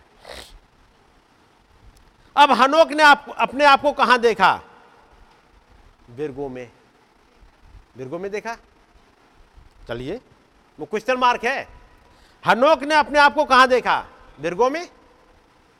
फैसला करिएगा, विरगो में पहली आमद। वहां कहीं भी जीवित का पकड़ा जाना नहीं है, जीवित का कैचिंग अवे, जीवित का रैप्चर नहीं है विरगो में, नहीं है ना? कन्या में पहली आमद थी। ये तमाम जो दो हज़ार साल पहले पुनरुत्थान में आए, कोई इस मार्ग से नहीं आया कि बिना मरे ही जीवित बदल गया हो। यीशु मसीह सहित पुराने नियम के संत पहले मरे और फिर जी उठे, तो फिर वहां पर कोई भी नहीं है जो जीवित बदला हो। तो हनोक फिर कहां देखेगा अपनी तस्वीर? मत्ती, मरकुस, लूका, यूहन्ना, वहां तो देख नहीं पाएगा अपनी तस्वीर को। हनोक अपनी पहचान वहां नहीं करा सकता। हनोक को बाइबल में उस जगह पहचानना होगा जहां पर लोग मरते नहीं हैं। वो कन, समय कन्या के समय नहीं रहा, कहीं बीच में भी नहीं रहा, परंतु वो सिंह के समय में है। अगर आप अगर आप सिद्ध मनुष्य का डील डॉल वाला संदेश पढ़ें, ब्लेसिंग कहां मिलेगी? हनोक को सिद्ध मनुष्य के डील डॉल वाले में, stature of a perfect man में हनोक की तस्वीर मिलेगी। यानी हनोक की प्लेसिंग कहां आ रही है? इस तस्वीर में कहीं। भाई ब्रानम ने कहा सिंह सातवीं मोहर है, तो हनोक का संदेश सातवीं मोहर था। यह वो संदेश था जो उसके पदार्थ को लेकर के आया। खुदा ने उसे सातों युग दिखाए हनोक को, परंतु जिस क्षण उसने सिंह को देखा, दस एक को दस सात के पास आता हुआ देखा, वो बड़े जोर से बड़े जोर के शब्द के साथ चिल्लाया जैसे सिंह गरजता है, और सात गर्जनों ने अपनी आवाजों को दे दिया। और यूहन्ना को कहा गया कि तू इस पुस्तक को खा ले, लिख मत लेकिन खा ले। यूहन्ना से कहा गया लिख मत लेकिन एक काम कर ले, खा ले। हनोक ने अपने आप को वहां पहचाना, क्योंकि वो यूहन्ना जो कि दुल्हन है और हनोक तस्वीर है। हनोक, यूहन्ना और दुल्हन एक ही शख्सियत हैं, एक आदमी से बात करते हुए। हनोक, यूहन्ना और ब्राइड। यदि हनोक ने अपने आप को यहां देखा तो फिर आप कहां देखोगे? इसलिए तस्वीर सामने आ गई, इसलिए आज वहां पर लगी हुई है जिसके ऊपर कोई कवर नहीं है। उसको पहचान देने के लिए एक जन है।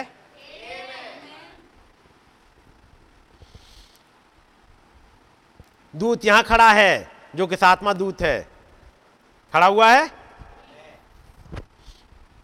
दूत यहां खड़ा है जो कि सातवां दूत है। और एक और बड़ी स्वर्गदूत नीचे आया और बड़े जोर के सबसे चिल्लाया कि नहीं, बड़ी स्वर्गदूत यहां है, बता वो सातवां दूत दूत यहां खड़ा है जो कि सातवां दूत है। एक और बड़ी स्वर्गदूत नीचे आया और बड़े जोर के सबसे चिल्लाया और सात गर्जन के शब्दों ने आवाज दी। और जब गर्जन के शब्द अपनी आवाज दे रहे थे, गर्जनों ने कहा, हनोक ने सुन लिया। और हनोक क्या कहेगा? मैं नहीं मरूंगा। हनोक ने कहा ये ब्राइड नहीं मरेगी। हनोक ने कहा ग्रेस अपॉन ग्रेस लेकर आया है। यहां पर लिखा है ग्रेस अपॉन ग्रेस, अनुग्रह पर अनुग्रह। पढ़ा है आपने वहां, वो स्टेचर ऑफ परफेक्ट मैन के पास में लिखा हुआ। और वो चोटी का पत्थर ये पुकारते हुए आएगा, उस पर अनुग्रह हो अनुग्रह। यहां पर देखिए कहां पे लिखा अनुग्रह हो अनुग्रह, ग्रेस अपॉन ग्रेस। कहां पे लिखा हुआ है? This bride will not die, she shall be caught up in the rapture. ये ग्रेस अपॉन ग्रेस, ये आयते ये जब सेलेक्ट की तब सोचा भी नहीं होगा। ये तस्वीरें लगाई गई तब कुछ नहीं सोचा गया था। हाँ, देखो कौन सी जगह सही फिट होती है, किस तस्वीर का साइज कहाँ पे फिट होता है, उस हिसाब से करेंगे। और ये अचानक ये सब कुछ तीस को हुआ, क्योंकि जून का महीना जा रहा है, पहली जुलाई आ रही है। एक तुरई फूकी जानी है, एक नरसिंगा फूका जाना है, जहां पर सात पास्टर को इकट्ठा होना था। क्या औरों को इन्वाइट नहीं किया गया था? पास्टर रिंकू को, जो कि पास्टर रिंकू मैनुअल जो दुर्गापुर के थे, उसने कहा भैया टिकट नहीं मिल पा रहा है, मैं नहीं आ पाऊंगा। ठीक है भाई। भाई सिक्किम के पास्टर थे, वो भी आना चाह रहे थे, लेकिन उनकी तबीयत थोड़ी सी थी। आ, तो मैंने कहा भैया आप आप रुक जाओ, पहले तबीयत ठीक कर लो आप, क्योंकि उनका शुगर कुछ गड़बड़ा रहा था। मैंने कहा भैया आप रुक जाओ। लेकिन उसके बाद भी पास्टर आमोस बलिया के थे, उनका पूरा प्लानिंग था। उनका भैया हम जरूर आएंगे, भैया के साथ आएंगे। मैंने कहा रिजर्वेशन? भैया कोई नहीं होगा तो हम जनरल में बैठ के आ जाएंगे, हम आएंगे। लेकिन आठ हो जाते। जब ट्रेन जब रुकी वहाँ पर रामबाग स्टेशन पे, ये लोग आ गए। फिर भाई शमूल को ढूंढा, वो आ गए। फिर हमने पूछा, हमने भैया भाई बलिया वाले पास्टर नहीं दिख रहे, भाई आमोस कौन से वाले डिब्बे में? उन्होंने कुछ बताया भी नहीं कि कौन से वाले डब्बे में है, तो हम उनको भी उतार लेके वो रामबाग पे उतर जाए। ये तो पता था कि वो रामबाग पे उतर जाते, उन्हें मालूम है, लेकिन तब भी उन्हें बता तो दे, क्योंकि उसी हिसाब से हम गाड़ी लेके आए हैं।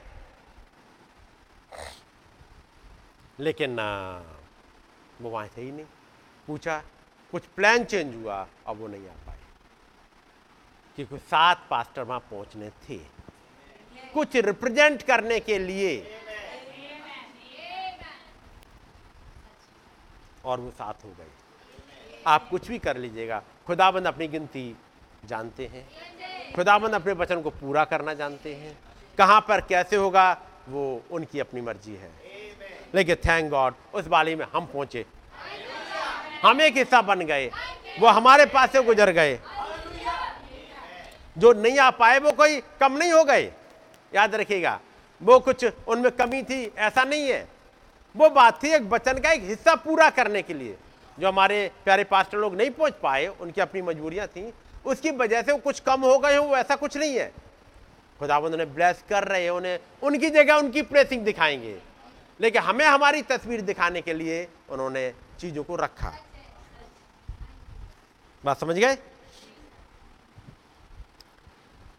हनोक ने हनोक ने हनोक किसकी तस्वीर है?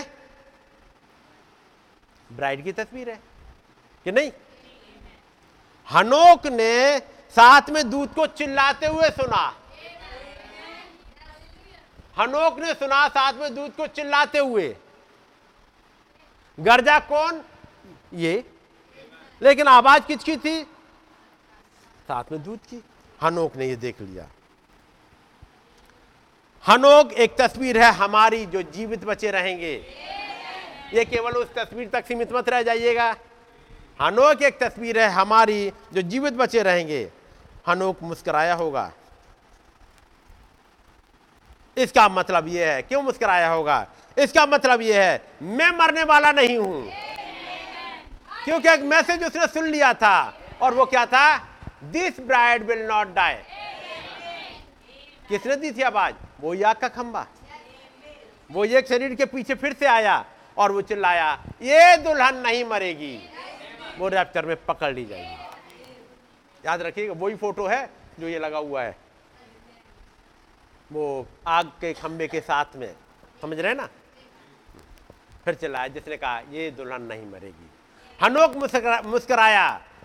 हनोक को समझ में आ गया मैं मरने वाला नहीं हूं, ये दुल्हन भी नहीं मरेगी, ये रैप्चर में जा रही है और मैं भी एक रैप्चर में जा रहा हूं।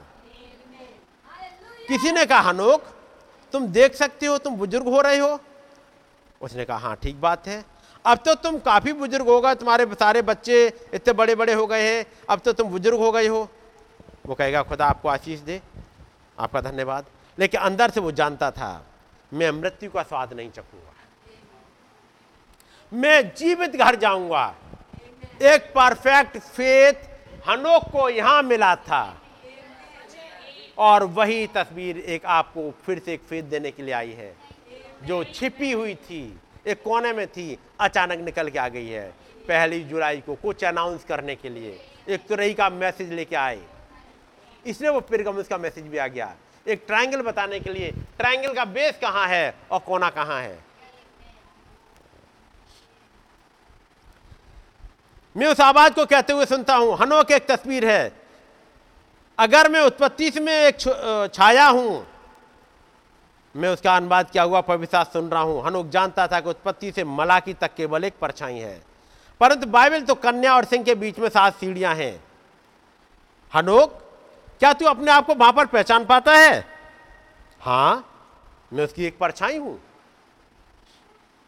हनोक एक परछाई था। किसकी?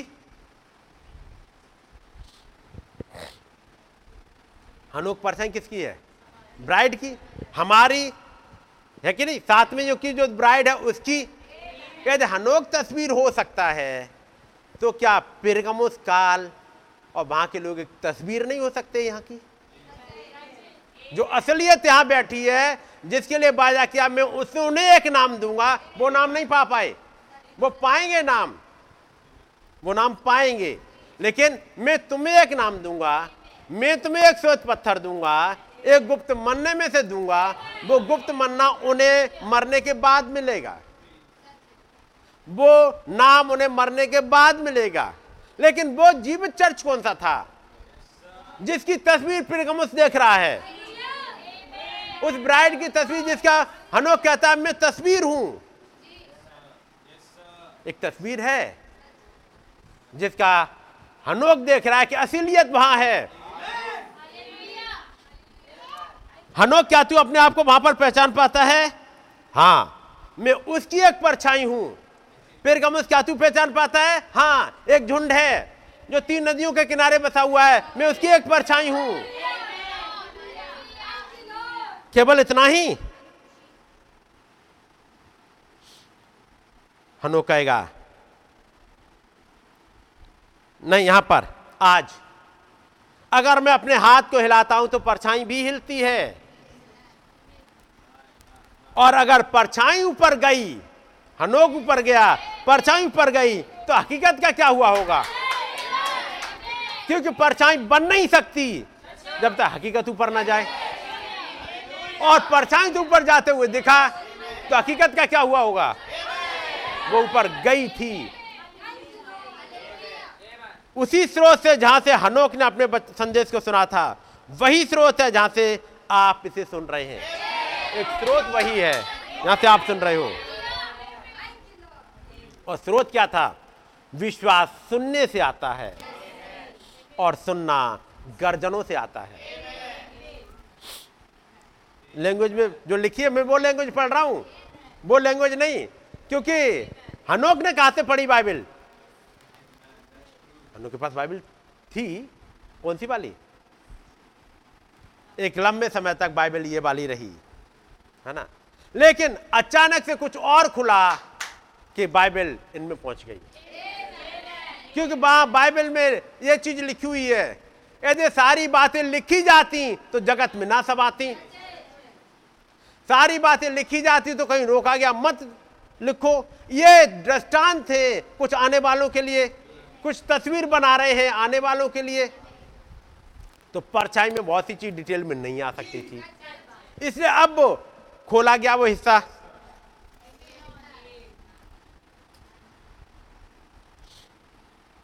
वही स्रोत है जहां से आप सुन रहे हैं। यहां पर अल्फा युग में पौलुस है, जो अपने स्वर्गारोहण से पहले एक बात को यूं ही बोल रहा है। उसके पास एक गवाही थी, उसने खुदा को प्रसन्न किया है, हनोक ने। फिर इस सिद्ध विश्वास वाले संदेश में भाई ब्राह्मण आगे कहते हैं, परंतु यीशु एक ऐसे संसार में रहता था जिसके बारे में कोई नहीं जानता था, जो मनुष्य के चित्त में नहीं चढ़ी, जो आंखों ने नहीं देखा, जो कानों ने नहीं सुना। यहाँ पर यीशु मसीह रहते थे। दूसरे शब्दों में यही चीज हनोक के साथ हुई होगी। ठीक स्वर्गारोहण से पहले वो आदमी अपनी ही दुनिया में रहता था। किसके साथ हुई होगी? हनोक के साथ में। और हनोक याद रखिए परछाई है, ये हमेशा याद रखिए, हनोक परछाई है। और हनोक के साथ तब होगी जब असलियत के साथ हुई होगी। यही चीज हनोक के साथ हुई होगी। ठीक स्वर्गारोहण से पहले वो आदमी अपनी ही दुनिया में रहता था।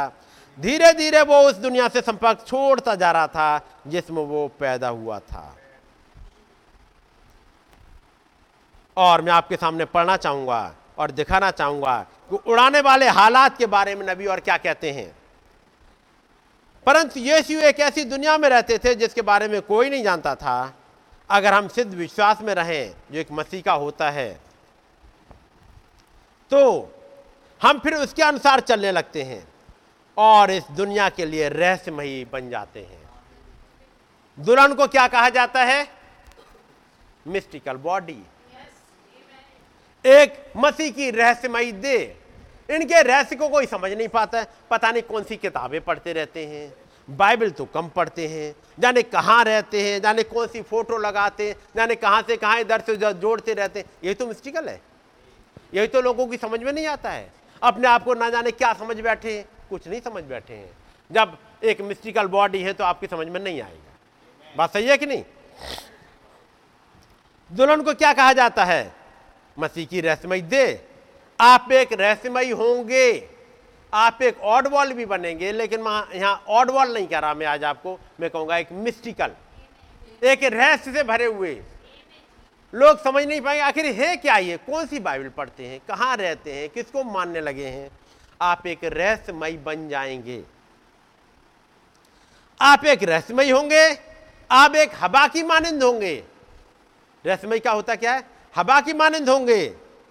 आप जाएंगे, आप आएंगे, आप जाएंगे, लोग समझ नहीं पाएंगे। इसी के लिए यीशु मसीह ने कहा वो नया जन्म पाया हुआ इंसान उसी तरह होता है। हवा कहाँ से आती है, कहाँ से जाती है, कोई पकड़ पाया? कभी उत्पत्ति से हवा आती है, कभी प्रकाश बाग से आ जाती है, कभी मलाकी से हवा आती है। हवा आती जाती है और वो बिलीवर उस हवा में चल रहा होता है। अगले को पता नहीं लगता है कि हवा कहाँ से चल रही है। उसके लिए तो एक चक्रवात बन जाता है ये, कभी इधर से आई, कभी इधर से आई। एक चक्कर में फंसा, इधर को पकड़ पाए तब तक इधर से गया, वो वहीं का वहीं घूमता रह जाता है, कंफ्यूज होता है और चला जाता है। लेकिन ब्राइड इसी एक हवा के इधर उधर के झोंके में कभी ऊपर ऊपर ऊपर ऊपर ही चली जाती है। आप आएंगे और जाएंगे, ये आत्मा से भरा हुआ आदमी होता है। लोग तो केवल महसूस ही कर पाते हैं। आप एक रहस्यमय होंगे। उन्हें नहीं पता कि दुनिया में क्या चल रहा है। मैं बहुत से इससे छोड़ रहा हूँ। लोग पूछेंगे खबरों के बारे में, आप कहोगे हमें नहीं पता, हमें नहीं पता। तब लोग कहते तुम रहते कहाँ हो, क्या तुम इस दुनिया के हो कि नहीं हो? सही कहा, हम इस दुनिया के नहीं हैं। एक दुनिया है, और इससे पहले कि आप उस संसार में जाएं, आप उस संसार के संपर्क में यहीं आ जाते हैं, यहीं आ जाते हैं। और मैं सोचता हूँ शायद कई एक आए होंगे उस दो सम, उस दुनिया के संपर्क में जहाँ हमें जाना है। आपका देखना घटता जाता है दुनिया की तरफ, और आप अदृश्य के संपर्क में आ जाते हैं। स्वर्गारोहण स्वर्गारोहण पर नहीं, आप अभी एक रहस्यमय बन जाते हैं। यही चीज़ जो हर एक विश्वासी के साथ है, यही चीज़ हनोक के साथ भी थी। ये रहस्यमय होते हैं। हनोक अपने परिवार के लिए एक रहस्यमय शख्स बन चुका था। वो खुदा की उपस्थिति में ज़्यादा लगा है। वो कुछ ऐसी बातें बोलता है जिसके बारे में दुनिया नहीं जानती।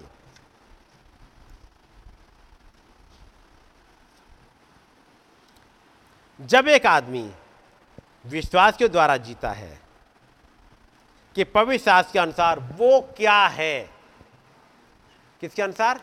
एक पवित्र शास्त्र के अनुसार जब इसे पता लग जाए कि वो क्या है, अब जब उसे वो पदार्थ मिलता है, वो प्रकाशन, यही उसकी चाल बन जाती है। चलिए मैं अब इसमें से पढ़ रहा हूँ, फिर से वापस आता हूँ। मैं चर्च जिसमें ये किताब चूँकि आपके पास है,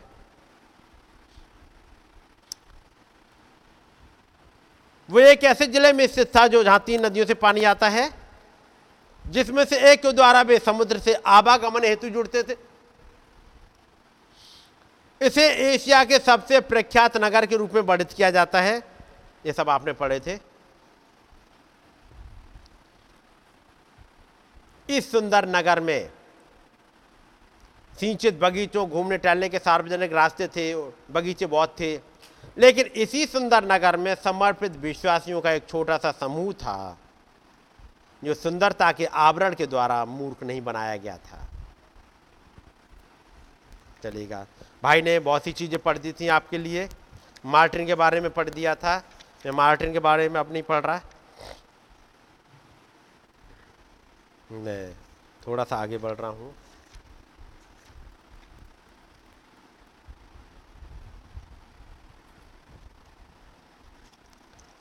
वापस प्रकाश बाग में आइएगा और उसके बारे में ऐसे पढ़िएगा। भाई पेरगमुन की कलीसिया के दूत को यह लेख, जिसके पास दोधारी और तेज तलवार है, वो ये कहता है, मैं ये जानता हूँ कि तू वहाँ रहता है जहाँ शैतान का सिंहासन है। तू मेरे नाम पर स्थिर रहता है और मुझ पर विश्वास करने में उन दिनों में भी पीछे नहीं हटा जिनमें मेरा विश्वास योग्य साक्षी अंतिपास तुम्हारे बीच उस स्थान पर घात किया गया जहाँ शैतान रहता है। जहाँ शैतान रहता है वहाँ पर एक विश्वास योग्य गवाह घात किया गया। तू भी वहीं रहता है, लेकिन उन दिनों में भी तू पीछे नहीं हटा। कौन? मार्टिन। याद रखिए, पेरगामुस में वो झुंड एक पर्सन तक सीमित नहीं। उस झुंड दूध के द्वारा कहा जा रहा है ये लिख, लेकिन वहां दो तरह के झुंड हैं। एक झुंड ऐसे वाले हालातों में भी जब वो गवाह मारा गया, ये झुंड पीछे नहीं हटा। कौन? जो पेरगामुस में एक छोटा सा झुंड पाया जाता है। यहाँ पर बड़ा झुंड नहीं पाया जाता था, याद रखिएगा, एक छोटा झुंड ही पाया जाता था। अब अभिवादन मैं नहीं पढ़ रहा अभी, थोड़ा सा आगे बढ़ते हुए। लेकिन एक बार फिर से निकालिएगा, तब आपको पता लग जाएगा इस पेरगामुस में और क्या है। यहीं पर अब नबी बात करते हैं इस पेरगामुस में ही। कई वर्ष पहले जब मैं पहली बार पेंटीकॉस्टल लोगों से मिला था, मैं उनकी एक कैंप वाली सभाओं में गया था जहाँ पर अन्य भाषाओं, अनुवादों और भविष्यवाणियों का बहुत तेरा प्रकटीकरण था। खास तौर से दो प्रचारक थे जो इस प्रकार से बोलने में और दूसरे भाइयों से ज़्यादा लगे हुए थे, और वो है मिसबा का मीटिंग, जिसमें एक असली था और एक ढोंगी था, जिसके बारे में आपने पढ़ा है। तो मैं उसको छोड़ते हुए आगे चलता बढ़ता चलता हूँ। अब मैं आपको बताता हूँ, मुझे तो झटका लग गया था, भला क्यों ना लगा होता। वहाँ दो आदमी थे, उनमें से एक सच्चा विश्वासी था और दूसरा एक पापी बहरूपिया था। फिर भी दोनों ही आत्मा के वरदानों को प्रकट कर रहे थे। मैं इस गड़बड़ के कारण बहुत परेशान हो गया। यानी यही एक वो युग है पिरगमुस, जिसमें दो दाखलताएं इतनी तेजी से बढ़ गई। ये वाला समय था पिरगमुस, दो दाखलताएं बड़ी तेजी से बढ़ी। इसलिए पिरगमुस में लेके आते हैं क्योंकि इसका समय चलता है तीन सौ बारह से छह सौ छह, है कि नहीं। और ये तीन सौ बारह से तीन सौ छह ये वो टाइम है जहां पर आपको तीन सौ पच्चीस की मीटिंग भी मिलेगी। कॉन्स्टेंटाइन यही मिलेगा। वो पैगन रोम, पोपल रोम की तरफ बढ़ता हुआ यही मिलेगा। कत्लेआम की स्टार्टिंग यही होगी, दूसरी जगह नहीं, यही इस पर पिरगमुस में ही। यहीं पे दो दाखलताएं बढ़ रही होंगी, एक सच्ची एक झूठी। और ये झूठी वाली इतनी ज़्यादा बढ़ रही होगी कि सच्ची वाली को हर जगह दबाने की कोशिश कर रही होगी। कहाँ पर? इस पिरगमुस में। यहाँ पे तो कत्लेआम चल रहा है। अब वहाँ पे क्लियर हो गई दूसरी दाखलता, सच्ची वाली तो यहाँ दिखी नहीं रही होगी, बहुत थोड़ी सी रह गई। लेकिन यहाँ पर है जहाँ पे दो अलग अलग जा रही हैं। यहीं पर था एक मीटिंग प्लेस, यहाँ पर तीन सौ पच्चीस मीटिंग हुई, जहाँ से अब दोनों अलग अलग जा रहे हैं। यही था, वहाँ सताव स्टार्ट हो गया। सताव पहले भी हो रहा था, लेकिन वहाँ रियल क्रिश्चियंस पे पैगन लोग कर रहे थे।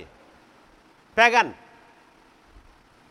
क्रिश्चियंस पर जो सताव आ रहा था, चाहे वो नीरो हो चाहे कोई भी हो, वो पैगन लोग इन पर सताव लेके आ रहे थे। ये युग था जहां पर क्रिश्चियन क्रिश्चियन पर सताव लेके आ रहे थे। यहां पर क्रिश्चियन क्रिश्चियन पर ला रहा, पैगन नहीं लेके आ रहे। और कौन से वाले झुंड पे? उस छोटे वाले झुंड पे।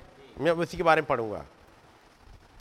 नबी कहते, मैं सभा छोड़ के खुदा को ढूंढने के लिए निकल गया और उत्तर पाने के लिए मैं अकेला ही एक गुप्त स्थान पर निकल गया। मैं अपनी बाइबल को लेकर प्रार्थना करने लगा। अब खुदावंद खोलते जा रहे हैं। कौन से वाले जगह को? पिरगमुस को। इस वाले दर्शन में खुल क्या रहा है पिरगमुस में? क्योंकि पिरगमुस में नबी लेके आ रहे हैं, जबकि वो दर्शन उन्होंने बहुत पहले देखा है। लेकिन दो दाखलताएं अलग अलग होती जाएं, ये यहीं पे हुआ है। मैंने पूछा, प्रभु मैं कौन सा हिस्सा पढ़ूं? ये ना जानते हुए मैंने कुछ देर पढ़ा, फिर बाइबल रख दी। एक पल में ही हवा के एक झोंका कमरे में आया और उसने इब्रानियों छठा अध्याय खोल दिया। और वो था इब्रानियों छः चार से नौ। पढ़िएगा भाई, इब्रानियों छः चार से नौ, इनको पढ़ते चलिएगा।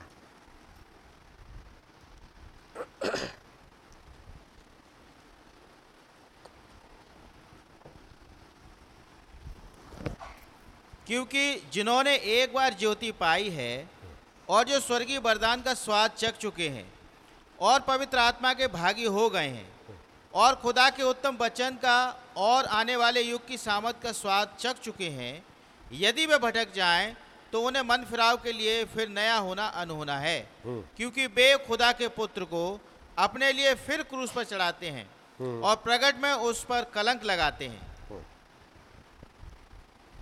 आगे, क्योंकि जो भूमि वर्षा के पानी को जो उस पर बार बार पड़ता है पी पी कर, जिन लोगों के लिए वो ज्योति बोई जाती है उनके काम का साग पात उपजाती है, वो खुदा से आशीष पाती है। पर यदि वो झाड़ी और ऊंट कटा ऊंट कटारे उगाती है तो निकम्मी और श्रापित होने पर है और उसका अंत जलाया जाना है। पर हे प्रियो, यद्यपि हम ये बातें कहते हैं तो भी तुम्हारे विषय में हम इससे अच्छी और उद्धार वाली बातों का भरोसा करते हैं। क्योंकि खुदा अन्याय नहीं कि तुम्हारे काम और उस प्रेम को भूल जाए जो तुमने उसके नाम के लिए इस रीति दिखाया कि पवित्र लोगों की सेवा की और कर भी रहे हो। पर हम बहुत चाहते हैं कि तुम में से हर एक जन अंत तक पूरी आशा के लिए ऐसा ही प्रयत्न करता रहे, ताकि तुम आलसी ना हो, वरन उनका अनुकरण करो जो विश्वास और धीरज के द्वारा प्रतिज्ञाओं के बारिश होते हैं। ठीक, गॉड ब्लेस यू भाई। नबी कहते हैं मैंने बाइबल बंद की और उसे रख दिया और कुछ देर मनन किया और थोड़ी देर और प्रार्थना की। मेरे पास अभी भी कोई जवाब नहीं था। मैंने फिर अपनी बाइबल को बिना किसी वजह के खोला परंतु पढ़ा नहीं। अचानक से हवा का वो झोंका कमरे में फिर से आया। एक बार फिर पन्ने पलट गए और इब्रानियों छह ही खोल दिया और वही खुला रहा जब तक हवा चलना रुकी नहीं गई। ये दर्शन अब उन दो लोगों की प्लेसिंग बताएगा। वो दो लोग जो नबी जिनसे हाथ मिला के आए हैं, अब ये दर्शन उनकी प्लेसिंग बताएगा। नबी ने बाइबल खोली है, ये ढूंढ निकले प्रभु आज मैं क्या बताऊं, ये चीज मेरी समझ में नहीं आ रही है, प्रभु आज मैं क्या प्रचार करूं इन लोगों के लिए, आज आप मुझे क्या दिखाओगे। खुदाबंद एक प्लेसिंग दिखा देंगे, लाके एक प्लेसिंग लाके आपको बता देंगे। आपके फ्राइडे को ऐसे ही हुआ, आप लीजिए प्लेसिंग एक बताई जाए। अब फिर से खोल दिया, मैंने फिर से पढ़ा और उसके बाद खुदावंत का आत्मा कमरे में आ गया और मुझे एक दर्शन दिखने लगा। दर्शन क्या होता है?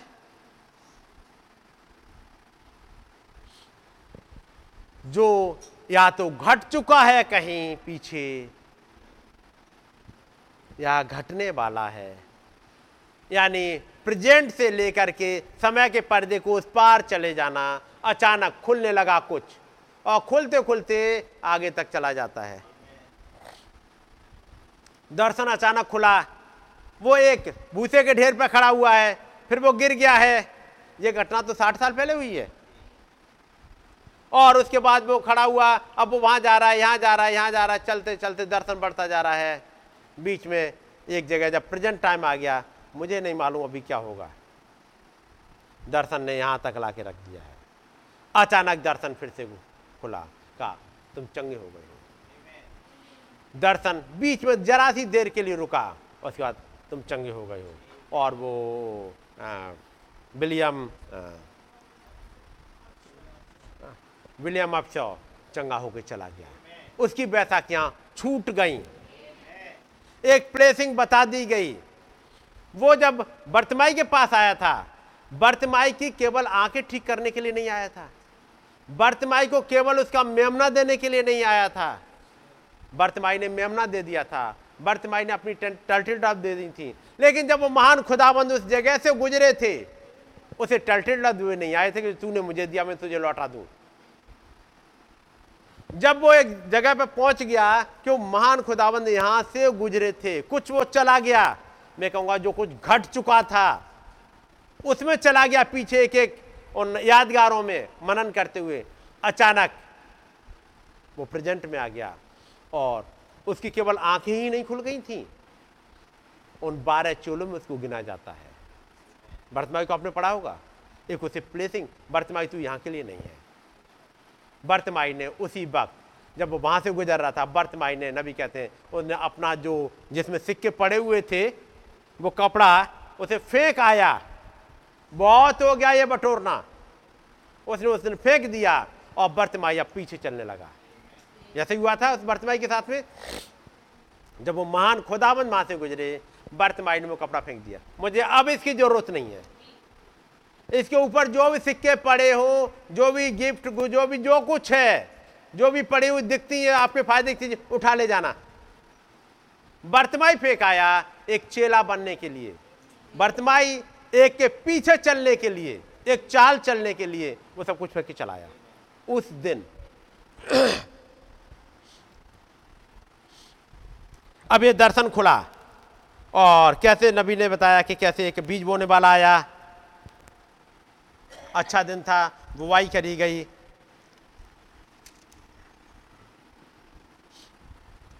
और उसके बाद एक चुपके से आया, वो बीज बो के चला गया और नबी को दर्शन के द्वारा वो समझा दिया कि वो कड़वा दाना क्या था और अच्छा दाना क्या था। मतलब क्या था, कौन सा वाला भेद खोल दिया। जो बीज बोया गया था जब अगला कलीसिया, जब वो नबी वहाँ पे देख रहे हैं, वो समय नहीं दिख रहा है कि बीज बोया गया और फल, अब तो फल का समय आ गया था। जब नबी ने दोनों को हाथ मिलाए हैं वहां तक उनके फल दिखाई दे रहे थे। अब दर्शन पीछे लेके गया और एक चीज समझाने के लिए कि ये पर्सन क्या है और ये पर्सन क्या है और बाइबल में क्या है उनकी प्लेसिंग। क्या उन्होंने कभी सोचा होगा कि उनकी बाइबल में प्लेसिंग इब्रानियों छह में छिपी हुई है।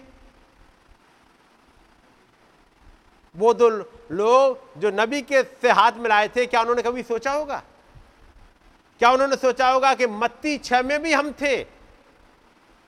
मत्ती छह में पढ़ा आपने, जब खुदावन जब अपनी बारिश भेजता है धर्मी और धर्मी दोनों पर भेजता है, यही उसी का हिस्सा है। यानी प्रकाशित मत्ती की इंजील उसका तेरह अध्याय, जो कुछ दूस वो कलीसिया काल में हुआ था, तीसरे ने भेद खोल दिया। निकालिए मत्ती तेरह उसकी इकतीस आय से।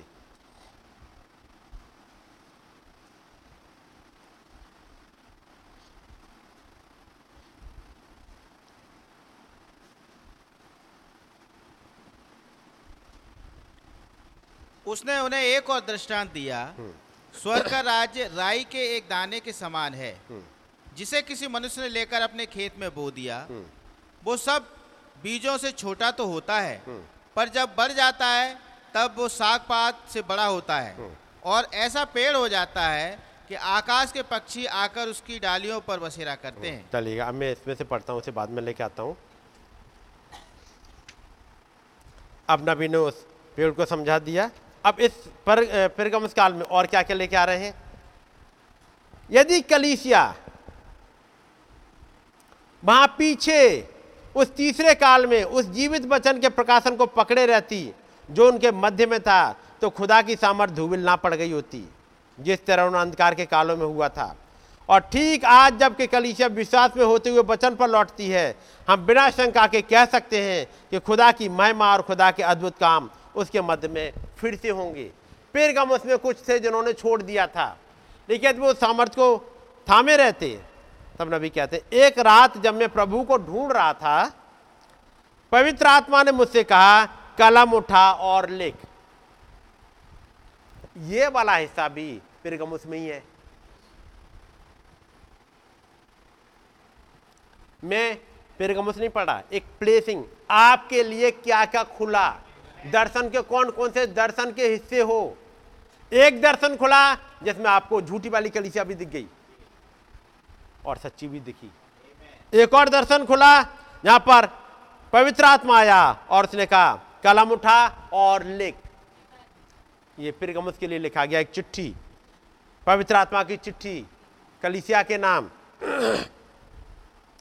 और यहाँ है वो बात जो मैं तुमसे कहना चाहता हूँ, प्रजनन का नियम।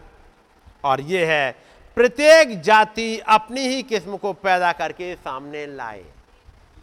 यही तो वो बताया था उस आदमी के बारे में, दो के बारे में। पवित्र आत्मा की चिट्ठी और समझा रही है कि याद रखना, उत्पत्ति में एक बात गई गई गई थी एक ग्यारह में, और वो था, फिर खुदा ने कहा पृथ्वी से हरी घास और बीज वाले छोटे छोटे पेड़ और फलदायी वृक्ष भी, जिनके बीज उन्हीं में से एक एक की जाति के अनुसार होते हैं, पृथ्वी पर उगे। हर एक अपनी जाति के अनुसार उगे। जैसा भी जीवन बीज में था वो एक पौधे के रूप में सामने आ गया और फिर फल में। जो मिस बाका की मीटिंग में मिले थे उनके भेद को खोलते हुए, इब्रानियों छह को खोलते हुए, मत्ती के भेद को खोलते हुए, मत्ती की इंजील तेरह अध्याय में दूसरे दृष्टांत को खोलते हुए, कड़वे दाने और अच्छे दाने वाले भेद को खोलते हुए, ठीक यही नियम कलीसिया पर भी लागू होता है आज। जिस किसी बीज ने कलीसिया को शुरू किया वही सामने आएगा और मूल बीज जैसा ही होगा, क्योंकि यह तो वही बीज है। इन अंतिम दिनों में सच्ची दुल्हन रूपी कलीसिया वो चोटी के पत्थर तक पहुंच जाएगी और एक सर्वोत्तम कलीसिया बन जाएगी एक सर्वोत्तम जाति जैसे जैसे वो करीब होती जाएगी, वे जो दुल्हन के हिस्से होंगे वे इतना अधिक उसी के समान होंगे कि यहाँ तक वे ठीक उसी के स्वरूप में होंगे। वो उसके साथ एक हो जाने के लिए होगा, वे एक होंगे। वे तो जीवित खुदा के वचन का प्रकटीकरण ही होंगे। डिनोमिनेशन ये पैदा नहीं कर सकते। वे तो अपने धर्म मतों और अपनी झूठी शिक्षाओं को ही पैदा कर सकते हैं वचन में मिलाकर। आगे अब आइएगा, मैं बीच में छोड़ता चल रहा हूं लेकिन आपको मौका मिले पिरगमुस काल पूरा पढ़िएगा। खुदाबंद दया करेंगे और बहुत चीज़ों खोलेंगे क्योंकि बहुत काफ़ी बड़ा है पिरगमुस। मैं आपको उसके केवल हाई लाइट्स आपको बता देता हूं, वो पॉइंट्स बता देता हूं जो परसों छोड़ दिए गए थे। अब आइएगा, हम यहोशू और कालेब की नाई खड़े हो जाएं। हमारी वायदे की भूमि नज़र में आने लगी है जिस तरह से उन्हें दिखाई देने लगी थी। यहोशू और कालेब को तो अपनी भूमि दिखाई देने लगी थी, क्या बाकी दस की आंखें बंद थीं? वो भी तो उसी भूमि में गए थे, वो भी वहीं से गुजर के आए थे, लेकिन लिखा है जैसे यहोशू और कालेब को दिखाई देने लगी थी। तो इसका मतलब वो भूमि जैसे यहोशू और कालेब को दिखाई दी वैसी बाकी दसों को वैसी दिखाई नहीं दी। बाकी दसों ने जब उस जमीन पर पैर रखा तो ये नहीं कहा ये हमारी भूमि है, लेकिन कालेब ने पैर रखा ये पहाड़ मेरा है, ये जगह मेरी है, इसे मैं अपनी बना के मानूंगा। ये कुछ प्रॉमिस हैं, वचन के कुछ हिस्से हैं, कुछ तस्वीरें हैं, कुछ आयतें हैं जिनमें यहोशू और कालेब की तरह कुछ है जो कहते हैं ये मेरी है, ये प्रॉमिस मेरी है, बाकियों को देखा ही नहीं। जब फ्राइडे को कुछ बोला गया, कुछ होंगे जो कहेंगे ये मेरी है, ये मेरी ही मीटिंग थी, ये मुझसे बोला गया, ये मेरे लिए ही रखा गया, आप मेरे लिए गुजरे। जब बर्तमाई के पास से गुजर रहे थे उस एरियो से, क्या सारे बीमार चंगे हो गए थे? नहीं हुए थे। क्या सबको उद्धार मिल गया था? क्या सब चेले बन गए थे? लेकिन इस बर्तमाई के साथ कुछ हुआ, वो एक पॉइंट पे पहुंच गया था, यही वो जगह है जिस चट्टान पे मैं बैठा हूं, ये कुछ मुझसे बात करती है, ये जगह मुझसे बात करती है। यहीं पर यहोशू महायाजक से उस महान खुद यहोशू उस कैप्टन से उस महान कैप्टन ने मुलाकात करी है। यही वो जगह है जहाँ से एलिया और एलिशा साथ साथ गुजरे थे। एलिया और एलिशा साथ साथ गुजरे थे। एलिया गुजरा था यहाँ से, वहाँ से एलिशा भी साथ साथ गुजरे थे। एलिशा कौन है? एलिया की सेवकाई में एलिया के द्वारा लाई गई चादर जिसके ऊपर पड़ी थी। एलिया और एलिशा साथ साथ गुजरे थे। वहां पर एक शख्स बैठा हुआ था जिसे कहा गया तू मेरे पीछे हो ले क्योंकि वह एक चेला बन जाएगा, उसकी चाल बदल जाएगी। अब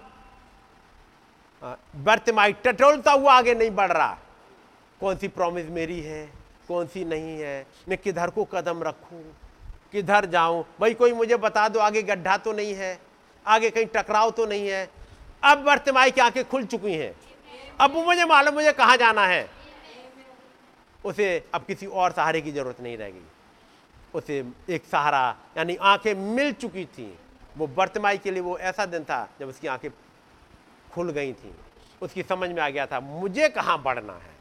अब अंदाजे में नहीं बढ़ता, ये प्रॉमिस आने के बाद में अब इंसान अंदाजे में नहीं बढ़ता हम कल कौन सी वाली में हैं, हमें क्या मिलेगा। आपको बता दिया क्या क्या आपके हिस्से में है, क्या क्या मार्टिन ने किया था, क्या क्या उस युग में चल रहा था। इसलिए कहा गया जब पिरगमुस आपकी तस्वीर पिरगमुस आपकी तस्वीर है तो असलियत तो यहां बैठी हुई है, आप ढूंढिएगा। अब आइए हम यहोशू और कालेब की नहीं खड़े हो जाएं। ये यहोशू और कालेब की तरह यहीं पे क्यों, और ये दो नाम यहीं क्यों, यही दो नाम यहीं क्यों? बात समझ रहे हैं ना। हमारी वायदे की भूमि नजर में आने लगी है जिस तरह से उन्हें दिखाई देने लगी थी। अब यहोशू का अर्थ होता है यहोवा उद्धार करता, और वो प्रदर्शित करता है अंत समय के अगुवे को। यहोशू किसको रिप्रेजेंट करता है? अंत समय के अगुवे को, जो कलीसिया के पास आएगा।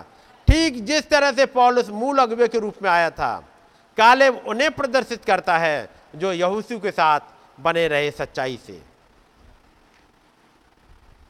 अब हो सकता है लोगों ने यहोशू से जो अगवा था दबाव डाला हो, कहा हो भूमि तो हमारी है, चलो चलते हैं और से ले लेते हैं। यहोशू, किसी ने कहा यहोशू तुम तो खत्म हो गए, लगता है तुम अपना कार्याधिकार खो बैठे हो, तुम्हारे पास अब वो सामर्थ्य नहीं है जो हुआ करती थी।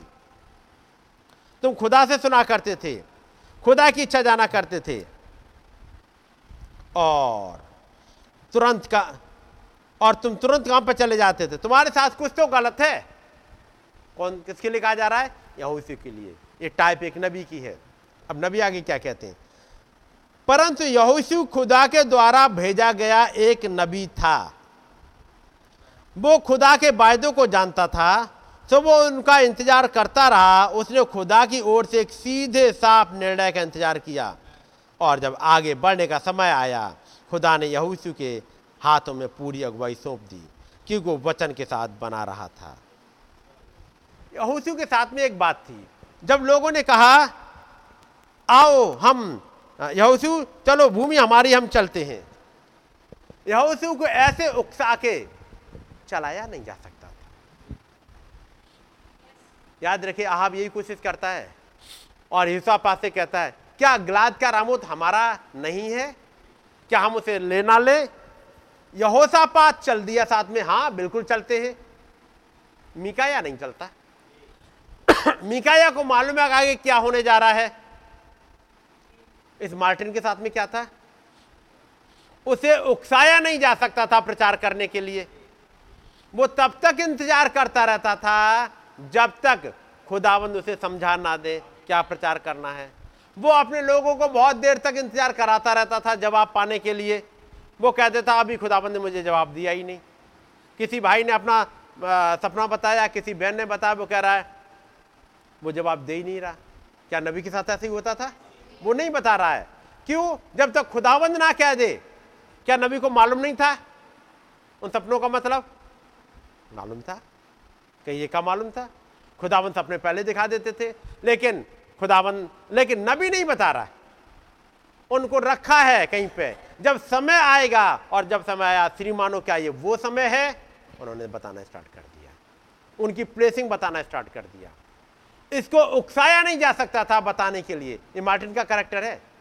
एक नबी का करैक्टर भी यही था, ये यहोशू का करैक्टर है। इसलिए नबी एक साथ सारे करैक्टर को लाते हैं। खुदा यहोशू पर भरोसा कर सकता था, परंतु दूसरों पर नहीं। सो इन अंतिम दिनों में भी यही दोहराया जाएगा, वही समस्या, वही दाव। इस उदाहरण को लीजिएगा जिसे हम मूसा में देखते हैं। खुदा के सामर्थ्य अभिषेक भविष्यवक्ता को बड़े खास तरीके से जन्म हुआ था, जो कि इब्राहिम के वंश को छुड़ाने के लिए बिल्कुल ठीक समय पर जन्मा था। वो कभी भी मिस्र में रहा ही नहीं वचन पर, उनसे बहस करने के लिए या याजकों से झगड़ने के लिए। मूसा याजकों से झगड़ने के लिए, बहस करने के लिए मिस्र में नहीं रुका रहा। वो जंगल में चला गया जब तक, कब तक के लिए गया? जब तक कि लोग उसे स्वीकार करने के लिए तैयार ही ना हो जाएं,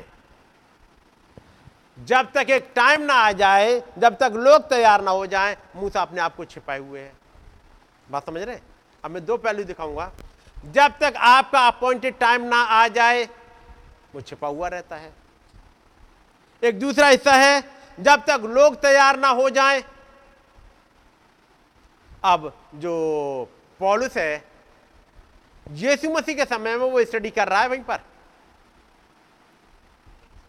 मां यरूशलेम में पढ़ रहा है, गमलिया के चरणों में बैठ के पढ़ाया जा रहा है। यीशु मसीह ने कभी उससे मुलाकात ही नहीं करी, कभी भी उसके पास नहीं आए, ये जानते हुए कि वो चुना हुआ है, लेकिन कभी उससे मुलाकात नहीं करी। उससे मुलाकात करी जब वो चले गए, पवित्र आत्मा उतर आया, कलीसिया पर सताव आया, और स्टेफनस जैसा शख्स मार दिया गया। उसके बाद अब दमिश्क के रास्ते पर जा रहा है पौलुस, वहाँ पर खुदावंद से मुलाकात करते हैं। वो पौलुस बार बार कभी हो सकता सोचता हो क्या ही बढ़िया समय होता है, जब ये चीज़ मेरी समझ में तब आ गई होती जब स्टेफनस था। स्टेफनस के पास जो भेद थे शायद में कुछ सुन लेता, कुछ बातें थी उसके पास। मैंने अपना हाथ बढ़ा दिया, मैंने साइन कर दिया उसके मारे जाने पर, लेकिन खुदाबंद ने कुछ रखा था उसके लिए एक अपॉइंटेड टाइम, ताकि वो तैयार हो जाए एक चीज को रिसीव करने के लिए। वैसे ये इस साउल का जो पॉलिस बन गया था उसका बदलाव कहां पे स्टार्ट हुआ था, किस दिन जी? जब दमिश्क के रास्ते पर जब मुलाकात हुई तब, या जब पत्थरबाह किया गया था तब? जब पत्थरबाह किया गया था तभी वो पकड़ लिया गया। उसने साइन तो कर दिए, वो जोश में चिट्ठियां लेके तो आगे बढ़ रहा है, लेकिन अंदर कहीं कुछ पकड़ लिया गया है। उस वक्त स्तिफनुस मारा गया, लेकिन नबी तब कहते हैं वहां पर एक था जो पकड़ लिया गया था, जिसने हजारों लाखों को बदल दिया था। ये वहां पकड़ा गया। अब वो पूरी तरह से मैनिफेस्टेशन में कि अब रास्ता बदल जाए, वहां पे था दमिश्क के रास्ते पे, लेकिन वो पकड़ा यहीं से, हृदय की गहराई में अंदर कहीं पकड़ लिया गया।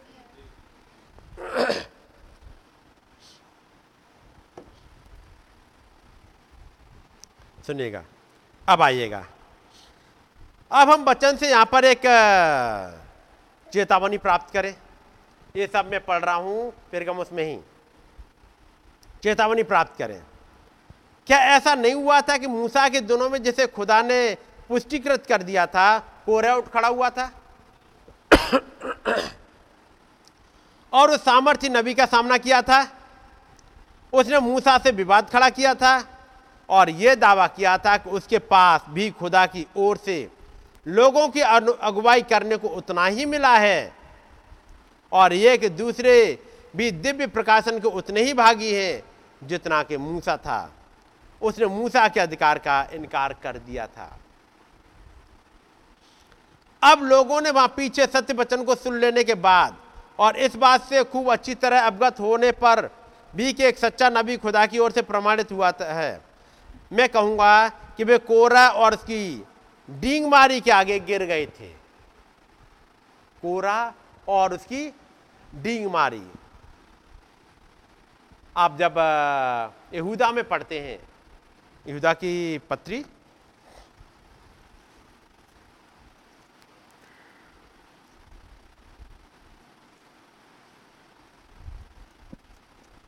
और उसका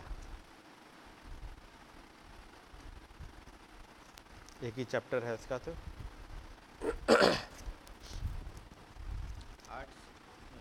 इसकी ग्यारहवीं आयत। उन पर हाय, क्योंकि वे कैन की सी चाल चले और मजदूरी के लिए बिलाम के समान भ्रष्ट हो गए हैं और कोरह के समान विरोध करके नष्ट हुए हैं। अब अंग्रेजी में केवल इतना हिस्सा जो कोरह वाला है वो पढ़ दीजिएगा।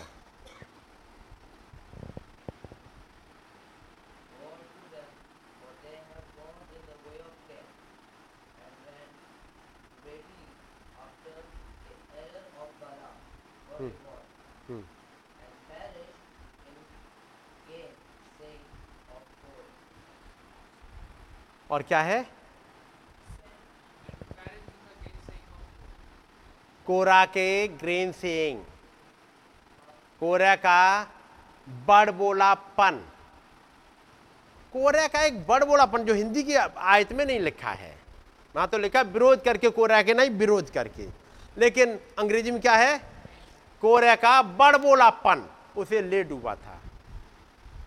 उसने क्या कहा था? बड़बोलापन क्या क्या था? सारे लोग अनॉइंटेड है। अब नबी क्या कह रहे हैं सुनो, सारे लोगों से पहले वो क्या कह रहा है? मैं कहूंगा कि वो कोरह वो उसकी डींग मारी के आगे गिर गए थे कोरह वचन के अनुसार कोई नबी नहीं था, वचन के अनुसार कोई नबी नहीं था, परंतु लोगों की भीड़ की भीड़ एक बड़ी संख्या में अपने अगुओं के साथ उसके पीछे हो ली थी। कोरह इतना ज्यादा वो था पॉपुलर, इतना ज्यादा कि लोगों की भीड़ की भीड़ अपने अगुओं के साथ इस कोरह की मानने को आ जाए। ये था कोरह के साथ में। तब नबी कहते हैं ये बात कितना मेल खाती है आज के प्रचारकों से। कौन कौन से प्रचारक होंगे नबी की सोच में, जब इस किताब को जब वो फाइनल टच दे रहे हैं और जब ये उन्नीस सौ पैंसठ में रिलीज होगी चर्चेज की बुक, कौन कौन से नाम होंगे उनके जो आप ट्यूजडे की मीटिंग में सुन रहे हो? कुछ कुछ नाम होंगे। देमास ने मुझे छोड़ दिया है, डेविड ड्यूप्लेसिस चला गया है, और भी कई एक नाम है जो आगे आएंगे। ये बात कितना मेल खाती है, और आप देखो मेल कैसे खाती है।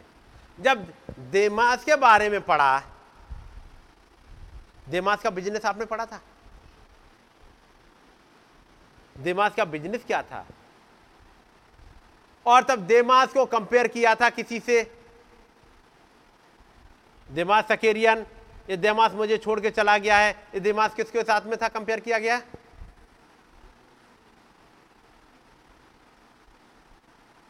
देमास को किसी बाइबल में किसी कैरेक्टर के साथ किया गया था, हम्म रिचमैन के साथ में। और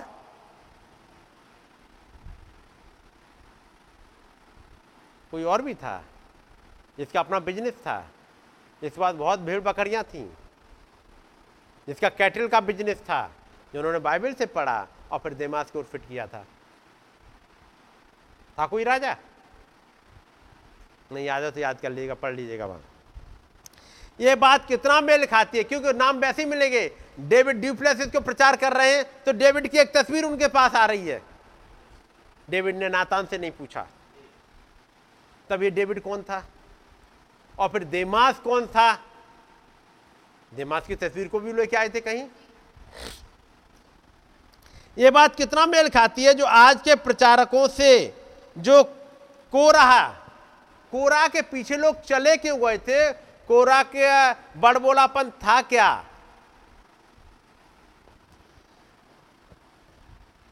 यह बात कितना मेल खाती है आज के प्रचारकों से जो कोरह जैसी सोने की बछड़े वाली याजना योजनाओं के साथ हैं। कोरह जैसी सोने के बछड़े वाली योजनाओं के उन स्कीम के साथ हैं। वे लोगों को अच्छी दिखाई पड़ती हैं जैसे कोरह तब अच्छा लगता था। तो कोरह की स्कीम क्या थी? निकाल के देखिएगा निर्गमन बत्तीस, ताकि कोरह समझ में आ जाए। और ये सब कुछ पेरगमन में चल रहा है, ये आपके आसपास गुजर रहा होगा। मैं कानपुर और लखनऊ की बात नहीं कर रहा हूं, मैं आपके सिटी की बात कर रहा हूं। ये पेरगमन आपको रिप्रेजेंट कर रहा है, एक छोटे झुंड को। तो कोरह यहीं कहीं घूम रहा होगा, पेरगमन यहीं कहीं चल रहा होगा। निर्गमन, ताकि आप अपनी प्लेसिंग समझ लो, आपको क्या करना है। इन जनरल पे मत जाइएगा आज, इस पेरगमन की तस्वीर को जनरल में लेके मत जाइएगा, क्योंकि पेरगमन की तस्वीर को उन्होंने कानपुर पे, लखनऊ पे या बाकी जगह फिट नहीं किया है। वो कुछ अब पर्टिकुलर एक जनरल तस्वीर देखी हमने पेरगमन की, लेकिन जब एक तस्वीर बदली और क्लियर हुई हमारे लिए तो कुछ और चीजें मिलेंगी ही। निर्गमन बत्तीस अध्याय मिल गया। और पहली आयत से, जब लोगों ने देखा कि मूसा को पर्वत से उतरने में विलंब हो रहा है, तब वे हारून के पास इकट्ठे होकर कहने लगे, अब हमारे लिए देवता बना जो हमारे आगे आगे चले। मूसा पहाड़ पर चला गया, मूसा उनकी आंखों से ओझल हो गया है थोड़े समय के लिए, और तब वो कहने लगे अब हमारे लिए एक देवता बना दे। आगे जो हमारे आगे आगे चले, क्योंकि उस पुरुष मूसा को जो हमें मिस्र देश से निकाल ले आया है हम नहीं जानते कि क्या हुआ। हारून ने उनसे कहा, तुम्हारी स्त्रियों और बेटे बेटियों के कानों में सोने की जो बालियां हैं उन्हें उतारो और मेरे पास ले आओ। तब सब लोगों ने उनके कानों से सोने की बालियां को उतारा और हारून के पास ले आए। हारून ने उन्हें उनके हाथ से लिया और एक बछड़ा ढालकर बनाया और टाँकी से गड़ा। तब लोग कहने लगे, हे इज़राइल, तेरा खुदा जो तुझे मिस्र देश से छुड़ा लाया है वो यही है। ये जो बोल रहे हैं एक बछड़ा बनाया जाए, ये स्कीम कौन लेके आया? हारून नहीं, कोरा, जो आपने यहाँ चर्च जिसमें पढ़ा। ये स्कीम कोरा लेके आया। हमें बनाना क्या चाहिए? हारून को इतना प्रेशराइज कर दिया कि अब हारून बना रहा है। उसने कहा, जाओ अब आ, अपनी बालियां, सोने, चांदी ये सब ले आओ। बात समझ रहे ना? ये सोने चांदी की बालियां एक आ, आ, मैं कहूँगा यूज हो गई एक दूसरे देवता को बनाने के लिए। ये सोना इस्तेमाल हो गया। इससे पहले खुदाबंद ने किसी को मना नहीं किया था। क्या इस्राएली लोग पहनते नहीं थे? एक कंगन लेकर के अब्राहम का नौकर एलियाजर गया था, लेके गया था। कहीं पर खुदाबंद ने कहा इन्हें मत पहनो? कहीं पर मना किया था? लेकिन एक जगह आएगी जहाँ खुदाबंद ने कहा अब ये सब हटा दो। ये बनती है गुनाह का आ, कारण।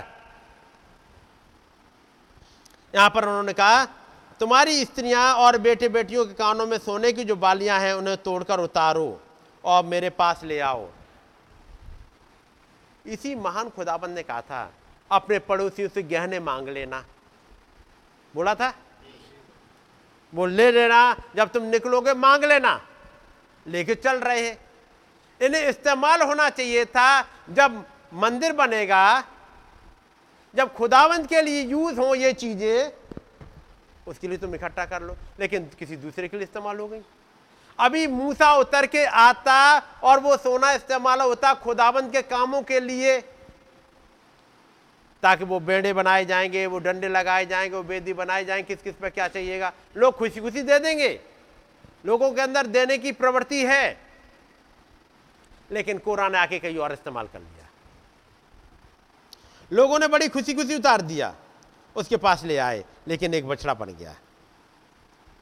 और इस बछड़े को बनने के बाद आगे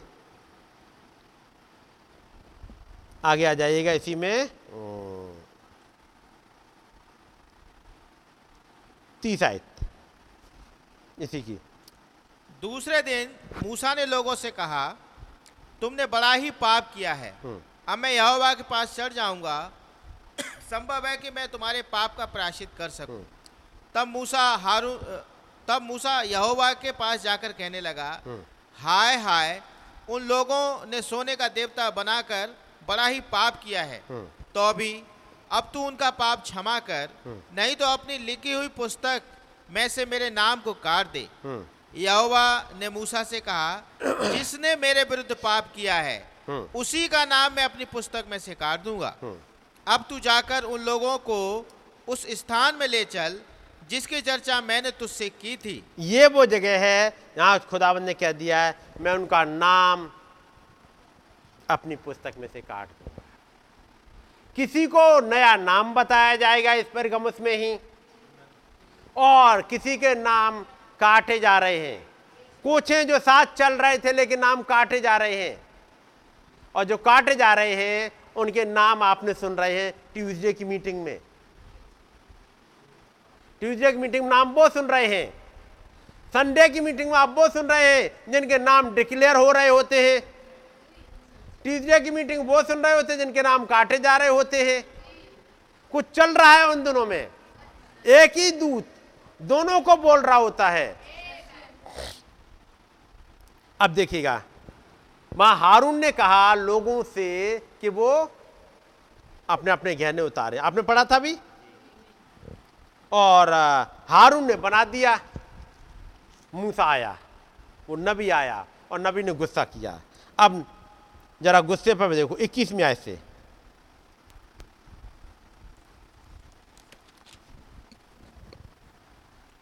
तब मूसा हारून से कहने लगा, इन लोगों ने तेरे साथ क्या किया कि तूने उनको इतने बड़े पाप में फंसाया। मूसा हारून को बुला लिया गया, हारून तुम आओ। एक प्रॉफिट खड़ा हुआ है, वो कहता तुम आओ, तुम बताओ तुमने क्या किया है। हारून तूने ऐसा क्यों किया, एक सवाल पूछा जा रहा है। अब तब पता लगेगा है कौन कल्प्रिट। जैसे आदम ने तो कह दिया तूने जो स्त्री दी थी इसने मुझे फल ला के दे दिया और मैंने खा लिया। अगला सवाल खुदावंद का उस स्त्री से है, तूने क्या किया ये। स्त्री ने कहा मुझे बहका दिया गया, मेरी समझ में नहीं आया। मैं कोई प्रॉफिट थोड़ी हूँ जो समझ लेती, मैं कोई डायरेक्ट प्रोडक्ट थोड़ी हूँ मैं समझ लेती। हारून कह रहा मैं नहीं इनकी चाल समझ पाया, जैसे तू दूर से देख लेता है, जैसे तू दूर से देख लेता मैं नहीं समझ पाई, मैं नहीं समझ पाया। मूसा जैसे तू समझता है, इन लोगों की चाल को, इन्होंने मुझे फंसा लिया, मुझे बहका दिया। बहकाया किसने, पढ़िएगा आगे। हारून ने उत्तर दिया, मेरे प्रभु का कोप ना भड़के, तू तो इन लोगों को जानता ही है कि ये बुराई में मन लगाए रहते हैं, ये बुराई में मन लगाए रहते हैं ये लोग। आगे, और उन्होंने मुझसे कहा हमारे लिए देवता बनवा जो हमारे आगे आगे चले, क्योंकि उस पुरुष मूसा को जो हमें मिस्र देश से छुड़ा लाया हम नहीं जानते कि क्या हुआ। याद रखो इन लोगों ने मुझसे कहा, ये स्कीम इनकी थी, ये योजना ये लेके आए। और वो कौन था उनका अगुआ, कोरा। कोरा का बड़बोड़ापन, ये कोरा था जो उनको मूर्ति पूजा में लेके चला गया। ठीक है, जरा इसके साथ ही निकाल लीजिएगा निर्गमन बत्तीस आपने पढ़ा है अभी, ये व्यवस्था विवरण।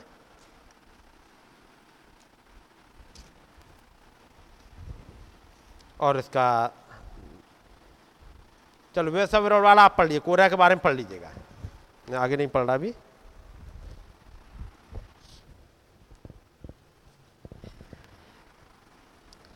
सुनिएगा इस कोरह की स्कीम कुछ पढ़िएगा। वे जो कोरह जैसी सोने की बछड़े वाली स्कीम के साथ आए थे, कोरह की स्कीम आज क्या कहाँ है और कैसे बनी है। वे लोगों को अच्छे अच्छे दिखाई पड़ते हैं, जैसे कोरह तब अच्छा लगता था। कोरह की स्कीम, उनके माथों पर खून आता है, उस समय बछड़ा था, उनके माथों पर खून आ जाता है, हाथों में तेल, मंच पर आग का गोला, ये सब कोरह की स्कीम में है। वे स्त्री प्रचारकों को अनुमति देते हैं, औरतों को अलाव करते हैं। अब कौन कौन कोरह बना, जो आपने ट्यूजडे को सुना था, और ये तीन हिस्से पढ़े गए, कैन की चाल, बलाम की टीचिंग और कोरह का बड़बोलापन, जो आप सुन रहे हो ट्यूजडे को। और इसमें नाम निकल के आए, एक था देमास, सुना था, एक था डेविड ड्यूप्लेसिस। वे स्त्री प्रचारकों को अनुमति देते हैं, और तब फोटो में दिखाया गया ये कौन अलाव कर रहा है, ये इंस्पिरेशन कहां से आ रहा है कि स्त्री प्रचारकों को अलाव करा जाए। कोरह का बड़बोलापन कहां था, पेरगमुस में। तो आप मैसेज कहां पर सुन रहे थे, ये जो छिपे हुए हैं, चाहे डेविड ड्यूप्लेसिस का नाम हो, चाहे दिमा सकरियन का, या बाकी और नाम आएंगे, ये छिपे हुए कहाँ हैं, पेरगमुस में। दो शाखाएं अलग अलग चली गई, अब वहाँ जड़ पे आ रही हैं, ये भेद वहाँ से खुल रहे हैं। वो चिप चिपके चिपकते बस पहनने देते हैं, वो बरमुडा, वो हाफ पैंट, और उनको अलाउ करते हैं। और खुदा से, खुदा के वचन से, अपने धर्म सिद्धांतों और शिक्षाओं के लिए कन्नी काट कर निकल जाते हैं। ये दिखाता है कि उनमें किस किस्म का बीज है। परंतु सभी लोग मूसा के खिलाफ नहीं हो गए थे और खुदा के वचन को छोड़ नहीं गए थे, जी नहीं, चुने हुए उसी के साथ बने रहे थे। और ठीक यही आज भी हो रहा है। कई एक हैं जो वचन को छोड़ रहे हैं, परंतु कुछ है जो उसी के साथ बने हुए हैं। यह कौन से मूसा की बात हो रही है कि जिस मूसा के साथ कुछ लोगों ने छोड़ दिया था, लेकिन कुछ लोग नहीं छोड़े थे। चर्चे जिसमें नवी प्रचार कर रहे हैं उन्नीस सौ पैंसठ में, और इसको इनॉग्रेट किया था जिसने रैप्चर का मैसेज प्रचार कर रहे हैं, याद है ना। इसको इनॉग्रेट ये किताब उसी दिन आई है जिसने ना रैप्चर का मैसेज प्रचार किया है। और वहाँ पर है सबके सब नहीं छोड़ गए, कुछ बिल्कुल साथ में बने रहे थे, लेकिन कई एक ने छोड़ दिया था। परंतु गेहूं और कड़वे दानों का दृष्टांत याद रखें। कड़वे दानों के पेड़ों को जलाए जाने के लिए इकट्ठा करके बंडल में बांधा जाना है। ये धर्म त्यागी चर्च पास और पास आकर इकट्ठे होते जा रहे हैं, खुदा के न्याय की आग के लिए तैयार होते हुए। परंतु गेहूं तो स्वामी के पास इकट्ठा किया जाएगा। तब नबी अगली चीज कहते हैं, जब तक यीशु आएगा संपूर्ण वचन का पूरा होना जरूरी है। अन्य जातियों का समय अपने अंतिम कलीसिया काल में होगा। वो मलाकी बाला वो संदेश वाहक आएगा। वो उत्पत्ति से लेकर प्रकाशित वाक्य तक संपूर्ण बाइबल को लेगा। वो सरपंच से चालू करेगा और अंतिम वर्षा में पाए जाने वाले संदेश वाहक तक जाएगा, परंतु वो डिनोमिनेशन के द्वारा ठुकरा दिया जाएगा। वैसा ही होगा जैसा अहाब के समय से इतिहास स्वयं को दोहरा रहा है। अहाब के तले इसराइल का इतिहास ठीक यहाँ अमेरिका में घटित हो रहा है। फिर अहाब वाली घटना भाई ने पढ़ दी थी, ईजाबेल की घटना पढ़ दी थी, कैसे एक अहाब राष्ट्रपति के कुर्सी पर बैठ गया और कैसे आगे घटनाएं होती गई। ये मैं नहीं पढ़ रहा क्योंकि वो पढ़ा है भाई ने फ्राइडे को, जो नहीं पढ़ा मैं उसको पढ़ रहा हूँ। एक खास फिरौन का ही सिंहासन पर होना जरूरी था, परंतु हमारे इस दिन में क्या है, एक फिरौन का एक सिंहासन पर आना जरूरी था एक समय पे, ताकि इसराइल निकल जाए। तो हमारे लिए क्या है, परंतु इस हमारे दिन में क्या है, भीड़ की भीड़ है जो चिन्ह दिखा रहे हैं। जब तक हमारे पास चिन्ह ढूंढने वालों की पीढ़ी ही हो गई है, जो वचन के बारे में बहुत थोड़ा या कुछ भी नहीं जानते हैं। चिन्ह बहुत दिखाते हैं, वचन के बारे में कुछ भी नहीं जानते हैं। एक भीड़ की भीड़ है जो चिन्ह दिखाती हुई आगे बढ़ रही है। ना ही खुदा के आत्मा के एक सच्चे काम के विषय में वो जानते हैं। वो किसी भी चिन्ह का सहयोग करेंगे, वो यहां तक कि उनका भी जो वचन के अनुसार नहीं है उसका भी सहयोग कर देंगे। परंतु खुदा हमें इसके विषय में चेतावनी दे चुका है। उसने मत्ती चौबीस में कहा है कि अंतिम दिनों में वो दो आत्माएं इतनी समानता में होंगी कि केवल चुने हुए ही अन्य अलग अलग पहचान पाएंगे। केवल वे ही होंगे जो भरमाए नहीं जाएंगे। खुदा ने कभी भी चिन्हों को वचन से आगे नहीं रखा। चिन्ह वचन के पीछे पीछे चलते हैं। कैसे?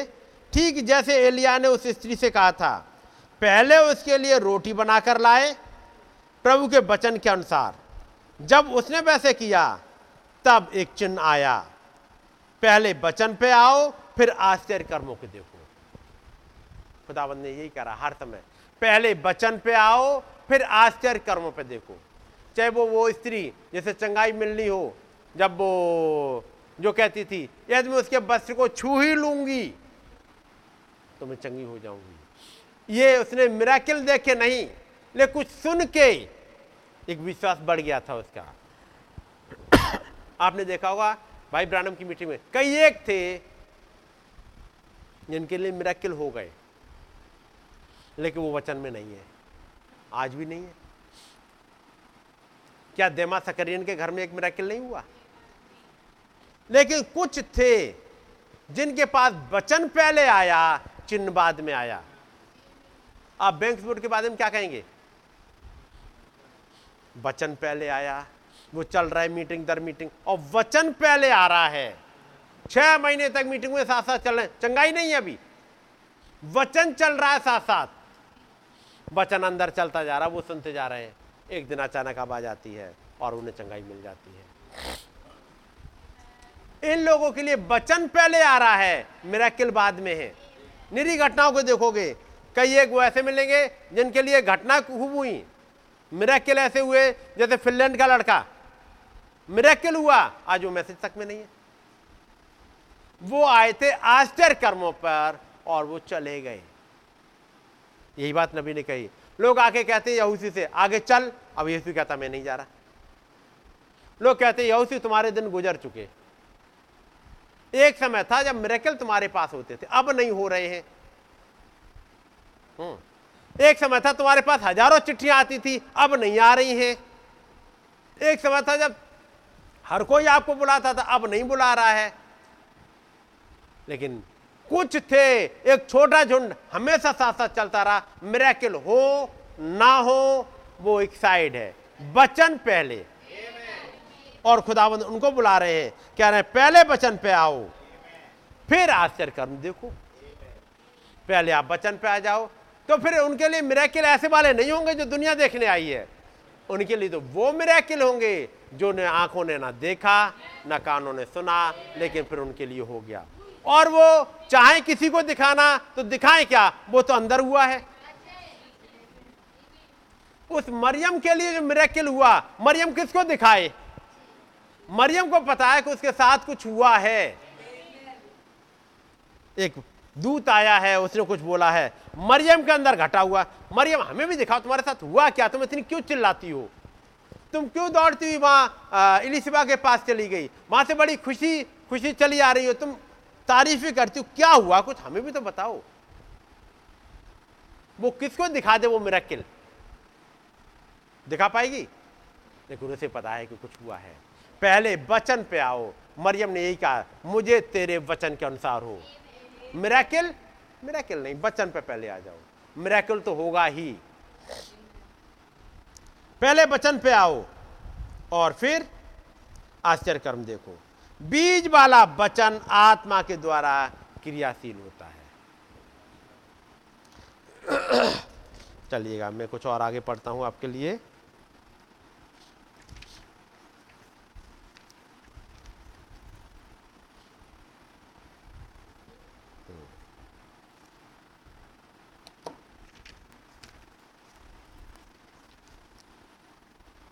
इस वाले हिस्से को पढ़िएगा, बहुत कुछ है इसमें।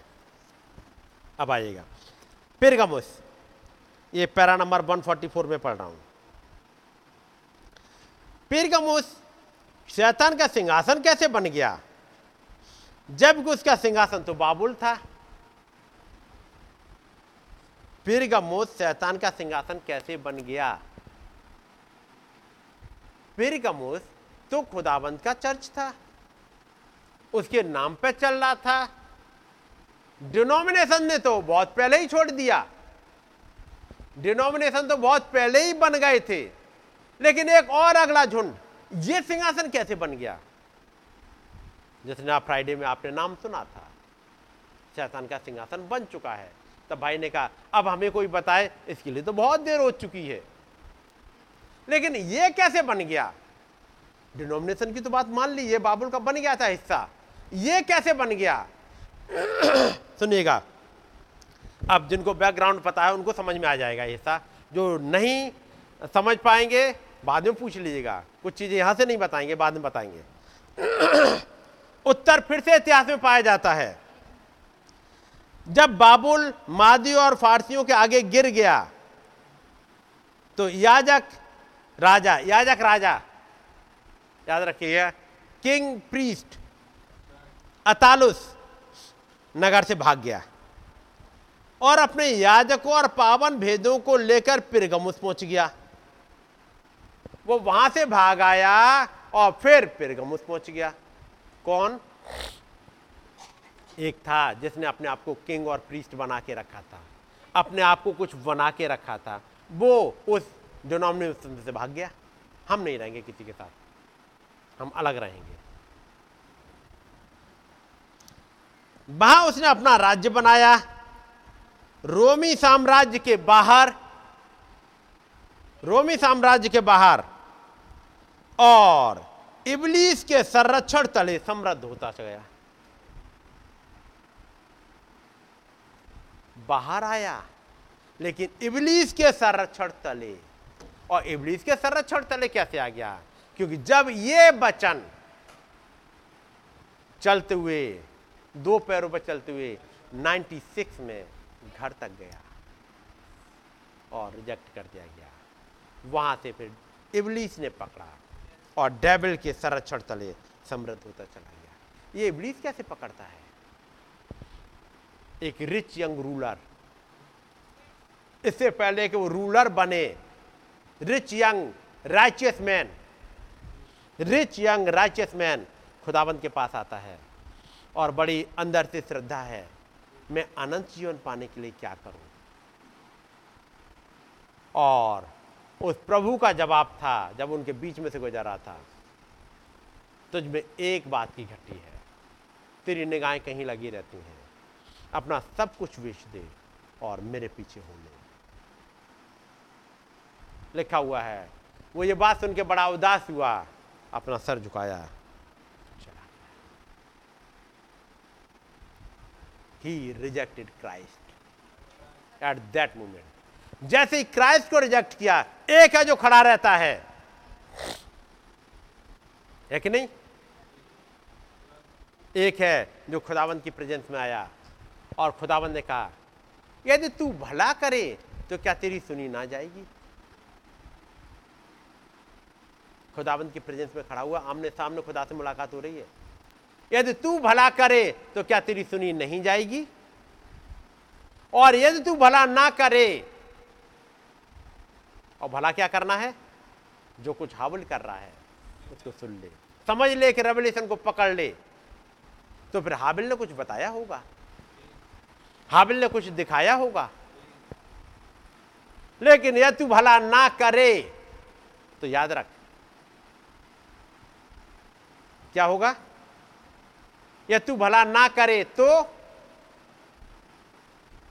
पाप द्वार पे ही बाहर खड़ा हुआ है, यहां से निकलेगा। मिस्टर डेविल खड़े हुए तुझे पकड़ने के लिए।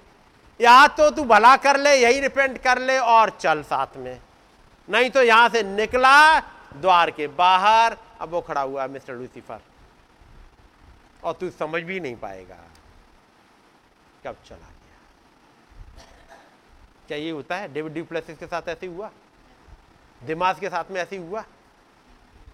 नबी की बात नहीं सुनी, नहीं सुनी और चले गए, और डेविल के संरक्षण तले समृद्ध होता चला गया।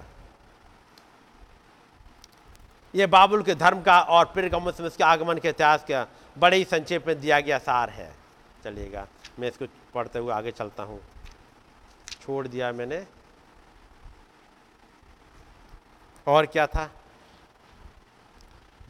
कॉन्स्टेंटाइन। अब कॉन्स्टेंटाइन के समय में आते हैं। कॉन्स्टेंटाइन ने अपने इनको अपने कंट्रोल में ले लिया। कॉन्स्टेंटाइन अब उनका आश्रयदाता, यानी पैटर्न बन गया था। एक आश्रयदाता होने के नाते उसकी रुचि मात्र एक पर्यवेक्षक से ज्यादा थी। अब मैं कॉन्स्टेंटाइन को थोड़ा लेके आता हूँ। इन क्रिश्चियंस को बहुत ज़्यादा सताया जा रहा था। तब कॉन्स्टेंटाइन सीन पे आया। क्या कारण था? चलिए, कॉन्स्टेंटाइन का भी कुछ इतिहास पढ़ दे रहा है आपके सामने।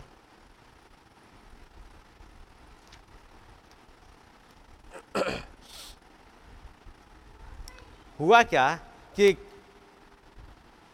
रोम का भयानक सताव सच्चे विश्वासियों पर आ पड़ा, जब तक कॉन्स्टेंटाइन नहीं आया और उसने धार्मिक उपासना की आज़ादी प्रदान नहीं कर दी। कॉन्स्टेंटाइन से पहले इन क्रिश्चियंस को बहुत सताया गया। कौन सता रहा है? Rome, pagan Rome. मेरी बात समझ रहे? पैगन रोम इन क्रिश्चियंस को बहुत सता रहा है, और ऐसे समय में कॉन्स्टेंटाइन उभर के आता है, उनके लिए एक बचाने वाला, छुड़ाने वाला बन करके। उसने धार्मिक उपासना की आज़ादी प्रदान कर दी। तुम फ्री होके करो, तुम क्रिश्चियन। और ये क्यों करी गई थी? इसके दो कारण दिखाई देते हैं। पहले स्थान पर यह कई सारे कई सारे अच्छे सम्राटों ने सताव की अनुमति नहीं दी थी, परंतु जब वे गुजर गए तो उनके बाद वे आए जिन्होंने मसीहियों की हत्या की। इसलिए क्या हुआ, जनता को यह समझ में आ गया कि मसीहियों को अकेला छोड़ देना चाहिए। दूसरा और बेहतर समझा जाने वाला कारण यह था कि कॉन्स्टेंटाइन के आगे एक बड़ी कठिन लड़ाई थी। कॉन्स्टेंटाइन के सामने एक बड़ी लड़ाई थी। लड़ाई किस बात की थी? सारे साम्राज्य को नियंत्रण में लेने की। कॉन्स्टेंटाइन के सामने लड़ाई इस बात की थी कि जो बट चुका है राज्य उनको एक साथ कैसे ले लें, सारे साम्राज्य को नियंत्रण में लेने की। एक रात सपने में उसे एक सफेद सलीब अपने सामने प्रकट होती दिखाई पड़ी। उसे ऐसा महसूस हुआ कि एक सगुन चिन्ह रूप है, यदि मसीहों ने उसके विजयी होने के लिए प्रार्थना की तो वो युद्ध जीत जाएगा। और एक प्रेयर ग्रुप स्टार्ट हुआ इस कॉन्स्टेंटाइन का। उसने उन लोगों के लिए आज़ादी का वायदा कर दिया यदि इसी तरह से चीज़ों को होने पर वो जीत गए तो। और वो जीत गया। उपासना की आज़ादी तीन सौ बारह में दे दी गई। तीन सौ बारह में उपासना की आज़ादी मिल गई। फ्री हो क्रिश्चियन, तुम कर सकते हो। लेकिन सताव और मौत से ये आज़ादी इतनी भी उदारतापूर्ण नहीं थी जितनी पहले पहल जान पड़ती थी। आज़ादी मिली, बहुत बढ़िया बात है, अब कम से कम फ्री वर्शिप कर पाएंगे। कॉन्स्टेंटाइन अब उनका पैटर्न बन गया था। पैटर्न, एक आश्रयदाता होने के नाते, एक पैटर्न होने के नाते उसकी रुचि मात्र एक ऑब्जर्वर से ज़्यादा थी, क्योंकि उसका निर्णय यह था कि कलीसिया को अपने मामलों में उसकी मदद की ज़रूरत है। अब उसी हर जगह हेल्प कर सकता है वो। उसने देखा कि वे कई बातों पर आपस में सहमत असहमत होते रहते थे, जिसमें एक था एरियस, अलेक्जेंडर का बिशप, जो अपने अनुयायियों को यह सिखाया करता था। अब वहाँ दो ग्रुप हैं। एक ये सिखाया करता था कि यीशु वास्तव में खुदा नहीं था, बल्कि एक थोड़ा सा उससे नीचे वाला प्राणी था। क्यों? क्योंकि उसकी सृष्टि खुदा के द्वारा की गई थी। यहां से आई ट्रिनिटी की डॉक्ट्रिन। यीशु मसीह खुदा से थोड़ा सा नीचे है। ये कौन प्रचार कर रहा है? ये कॉन्स्टेंटाइन के समय में आ रहा है। ये हिस्सा पश्चिमी कलीसिया की सोच बिल्कुल विपरीत थी, जो ये विश्वास करते थे कि यीशु तो खुदा का ही सार है, यानी गॉड इन ह्यूमन फ्लैश है। जैसा वे कहते थे, पिता के बराबर था। इन मामलों के लिए सम्राट ने तीन सौ पच्चीस में एक नीसाई काउंसिल बनाई और उन्होंने सोचा कि वहाँ पर हम बैठ के एक मुद्दे को सुलझा लेंगे, लेकिन एक समान कॉमन समझ पर नहीं आ पाए। और क्या ये अजीब बात नहीं है? हालांकि कॉन्स्टेंटाइन के साथ शुरू हुआ, ये आज तक समाप्त नहीं हुआ है, बल्कि आज भी एक वर्ल्ड काउंसिल ऑफ चर्चेज के रूप में जिंदा है। ये तीन सौ पच्चीस खत्म नहीं हुआ, वर्ल्ड काउंसिल के रूप में आज भी वहाँ चल रहा है, वो एक्यूमेनिकल मूव के रूप में। पेरगमुस का नाम का अर्थ है संपूर्णता से विवाहित, एकीकृत, यानी वाकई में सरकार व कलीसिया विवाहित हो गए थे। राजनीति और धर्म एक हो चुके थे। इस मिलन की औलाद हमेशा से ही सबसे भयावह हाइब्रिड्स होते हैं। जो राजनीति और धर्म मिल जाए तो समझ लीजिएगा बहुत ज़्यादा हाइब्रिड वाले वो जायंट से ही पैदा होते हैं, जिन्हें संसार ने कभी देखा हो। सत्य तो उनमें होता ही नहीं है। याद रखिए, सत्य तो उनमें होता ही नहीं है, बल्कि कैन की सारी बुराइयां भरी होती हैं। अब आपको कैन की बुराइयां पढ़नी पड़ेंगी। कैन खुदा के सम्मुख से निकल जाता है, खुदावन से जवाब जब, सवाल जवाब करता है। वो सोच रहा है खुदा नहीं देखता है, इसलिए वो कहता है मैं क्या अपने भाई का रखवाला हूँ? उसके पास ये भेद नहीं है कि खुदा सर्वव्यापी है, खुदावन सर्वज्ञानी है। ये भेद उसके ऊपर नहीं खुला, कैन के ऊपर चलेगा। यही वो समय है जब नबी आगे लेके आते डैनियल दो इकतीस से पैंतालीस वाली वो मूर्ति वाला जिक्र, पेरगामुस में।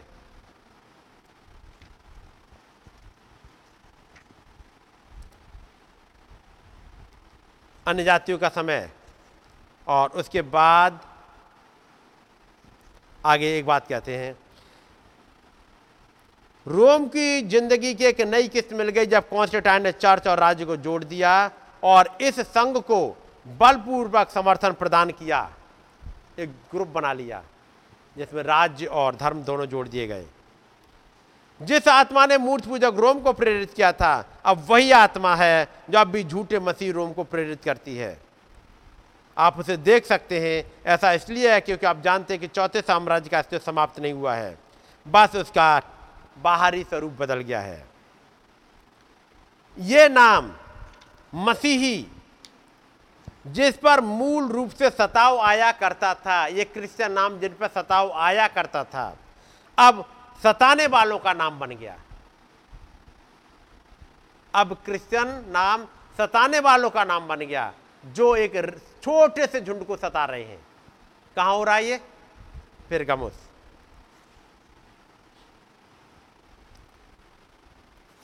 शरीर की संतानों ने कैसे आत्मा की संतानों को सताया और नाश कर डाला है, जबकि दोनों ही एक ही पिता का दावा करते थे, जिस तरह इस्माइल व इसाक के मामले में था।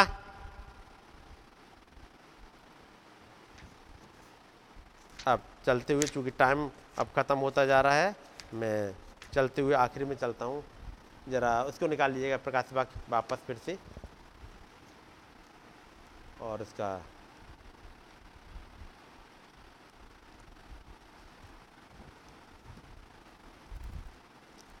दूसरा अध्याय और उसकी सोलहवीं आयत।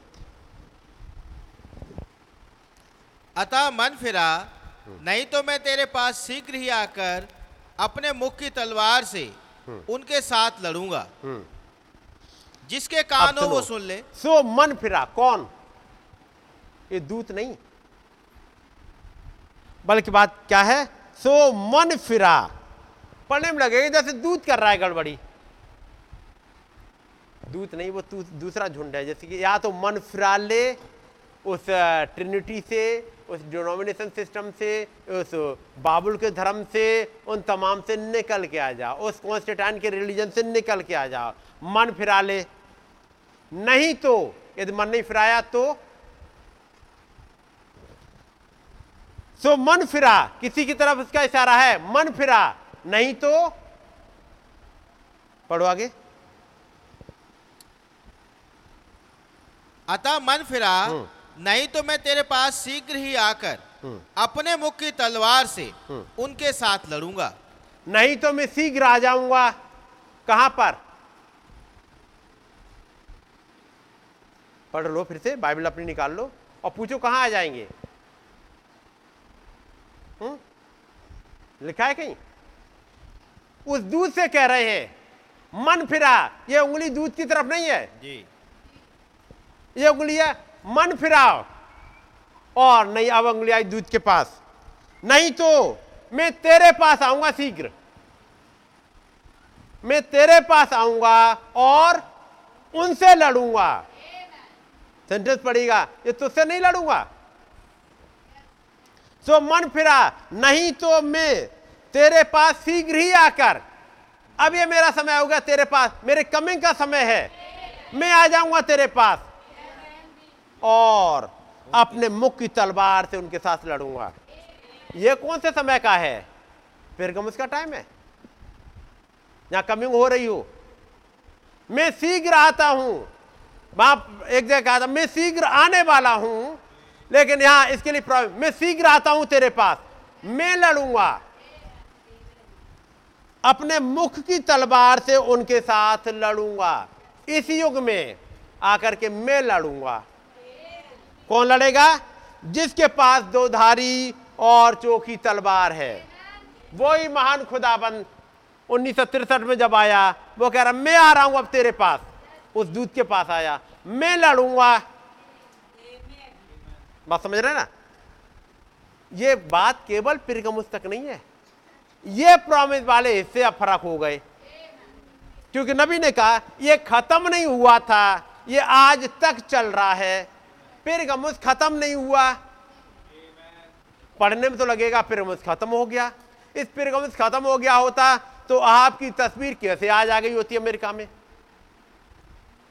आती कैसे? कोरा आज निकल के आता कैसे? कोरा का बड़बोलापन आज दिखाई देता कैसे? कैन का एटीट्यूड आज आ रहा होता यदि खत्म हो जाता। उसका पेरगमुस को आप छह सौ छह में बंद मत कर देना, पेरगामुस बंद। अब तो हम आगे बढ़ गए हैं, पेरगामुस बंद नहीं हुआ। नबी कहते आज भी चल रहा है पेरगामुस वाला हाल। तो फिर वो कह रहा मैं आ रहा हूं, मैं सीख रहा और अपने मुख की तलवार से उनके साथ लड़ूंगा जो मन नहीं फिराएंगे, और जिन्होंने मन फिराया सत्रह जिस जिसके कान हो वो सुन ले कि आत्मा कलीसियाओं से क्या कहता है। ये आपकी प्रॉमिस है। जो जय पाए उसको मैं गुप्त मन्ना में से दूंगा। कब? जब मैं शीघ्र आ रहा हूं। पेरगमुस में तो वहां वायदा किया था, लेकिन जब एक रियल पेरगमुस जिसकी बहुत परछाई था उससे एक वायदा है, वो है उसको मैं गुप्त मन्ना में से दूंगा। कि नहीं? आपने एक चीज पढ़ी होगी, हनोक ने बाइबल कहां पढ़ी थी? आसमान में। उसके पास ऐसी लिखी हुई बाइबल थी नहीं। उसका मतलब कुछ ऐसा भी पढ़ना होता है जो इन छियासठ से है, छिपा हुआ इन छियासठ में ही, लेकिन दिखाई कहीं अलग अलग देता है। क्या जो बाइबल स्वर्ग में लिखी थी इस बाइबल में नहीं पाई जाती? हाँ जी पाई जाती है। वो आगे प्रकट हुई याकूब के बारह बेटों में, आगे कलीसियाई कालों में। वो तमाम तारे बाइबल में ही लिखे हुए हैं, जिनको अय्यूब भी पढ़ रहा है, जिसको हनोक ने पढ़ा था, जिसको आदम पढ़ा करता था, जिसको डैनियल देख रहा है। लेकिन वो ज्योतिषी कौन सी बाइबल पढ़ते थे? उनके पास ये बाइबल तो है नहीं मां, लेकिन वो वहां पढ़ रहे हैं। और उस बाइबल को पढ़ने के बाद उन्होंने पता लगा लिया मसीहा कहां पैदा होगा। जो इस बाइबल को पढ़ते रहे, जो उस उत्पत्ति से मलाकी पढ़ते रहे, एक बालक पैदा होगा, एक कुआरी गर्भवती होगी, हे बैतल में प्राता, वो कभी जोड़ नहीं पाए। लेकिन वो जिन्होंने इस बाइबल से भी परे देखा, उन्हें समझ में आ गया वो मसीहा कहां होना चाहिए, और वो चलते चलते पहुंच गए अपने मसीहा से मिलने के लिए। इसी बाइबल में कुछ छिपे हुए हैं जो इसके परे जाने की जरूरत है। इसीलिए पेरगामुस आप जब इसमें से पढ़ोगे तो आपको नहीं समझ में आएगा, लेकिन जब पेरगामुस को आप इसमें से पढ़ोगे तो आपको आपकी पोजीशन मिलेगी। इस पेरगामुस को पढ़ने के बाद में आपको वो अभी नहीं खुल पाया, जबकि लिखा वही है, लिखा वही है। पेरगामुस का नाम नबी ने नहीं दे दिया, पेरगामुस का नाम तो उस दूत ने आकर के यूहन्ना से कहा लिख दे पेरगामुस के लिए। लेकिन पेरगामुस था कहां? ये वहां खोला ही नहीं। कैसा सिटी था वहां बताया ही नहीं। क्या स्पिरिट पाई जाती थी बताया ही नहीं। लेकिन जब एक दूत आया, उसने वो लेके आया, अहाब को लेके आया, डैनियल की किताब उठाई, कैन को उठाया, कोरा को उठाया और ला करके दिखाया। फिर एक और दूत आया जो फिर एक जुलाई को यहाँ से गुजरा, और जब पूछा खुदावंद मैं क्या इनको बताऊं, इनकी प्लेसिंग में कहाँ दूं ले जाके, खुदावंद दिखाया ये है उनकी प्लेस, ये ऑलरेडी वहाँ पे हैं, वो नदियों के किनारे वहाँ पहुँच चुके हैं, वो वहां ऐसे वाले एक्टिविटी पाई जा रही हैं, वो सिटी को मैंने पहले रख दिया है, उनके लिए मैंने रख दिया है चीजें, और तब ये आपकी बन जाती हैं। वो पेरगामुस आपकी परछाई बन जाता है और असलियत आप बन जाते हो। अब पढ़िएगा इसमें क्या क्या प्रॉमिस है, क्योंकि लिखा मैं शीघ्र ही तेरे पास आऊंगा, और उन्नीस सौ तिरसठ में वो आ गया। Amen. अब आपके पास कब आ गया? आपके पास से कब गुजरा ताकि आपको प्लेसिंग दे? कुछ के लिए वो तो आ गया बहुत पहले, लेकिन उस बर्तमाई के लिए तो उस दिन गुजरा था। बर्तमाई को आंखें उस दिन नहीं मिल गई जिससे समुद्र से मुलाकात हो गई थी। बर्तमाई से तो मुलाकात उस दिन हुई, बर्तमाई के लिए तो उस दिन वो उसका सेवियर बना जब बर्तमाई के पास से गुजरा। बर्तमाई के पास से गुजरता हुआ, उसको आंखें देता हुआ, उसके लिए उद्धार प्रदान करता हुआ, उस दिन वो बर्तमाई का खुदा बन गया, वो बर्तमाई का कैप्टन बन गया उस दिन। ऐसे ही बहुतों के लिए अलग अलग होता गया होगा। आपके लिए कब हुआ? कब आपके आपकी प्लेसिंग कब आई? आपको परफेक्ट फेथ का मैसेज बहुत दिनों से सुन रहे होंगे, आपकी प्लेसिंग कब मिली?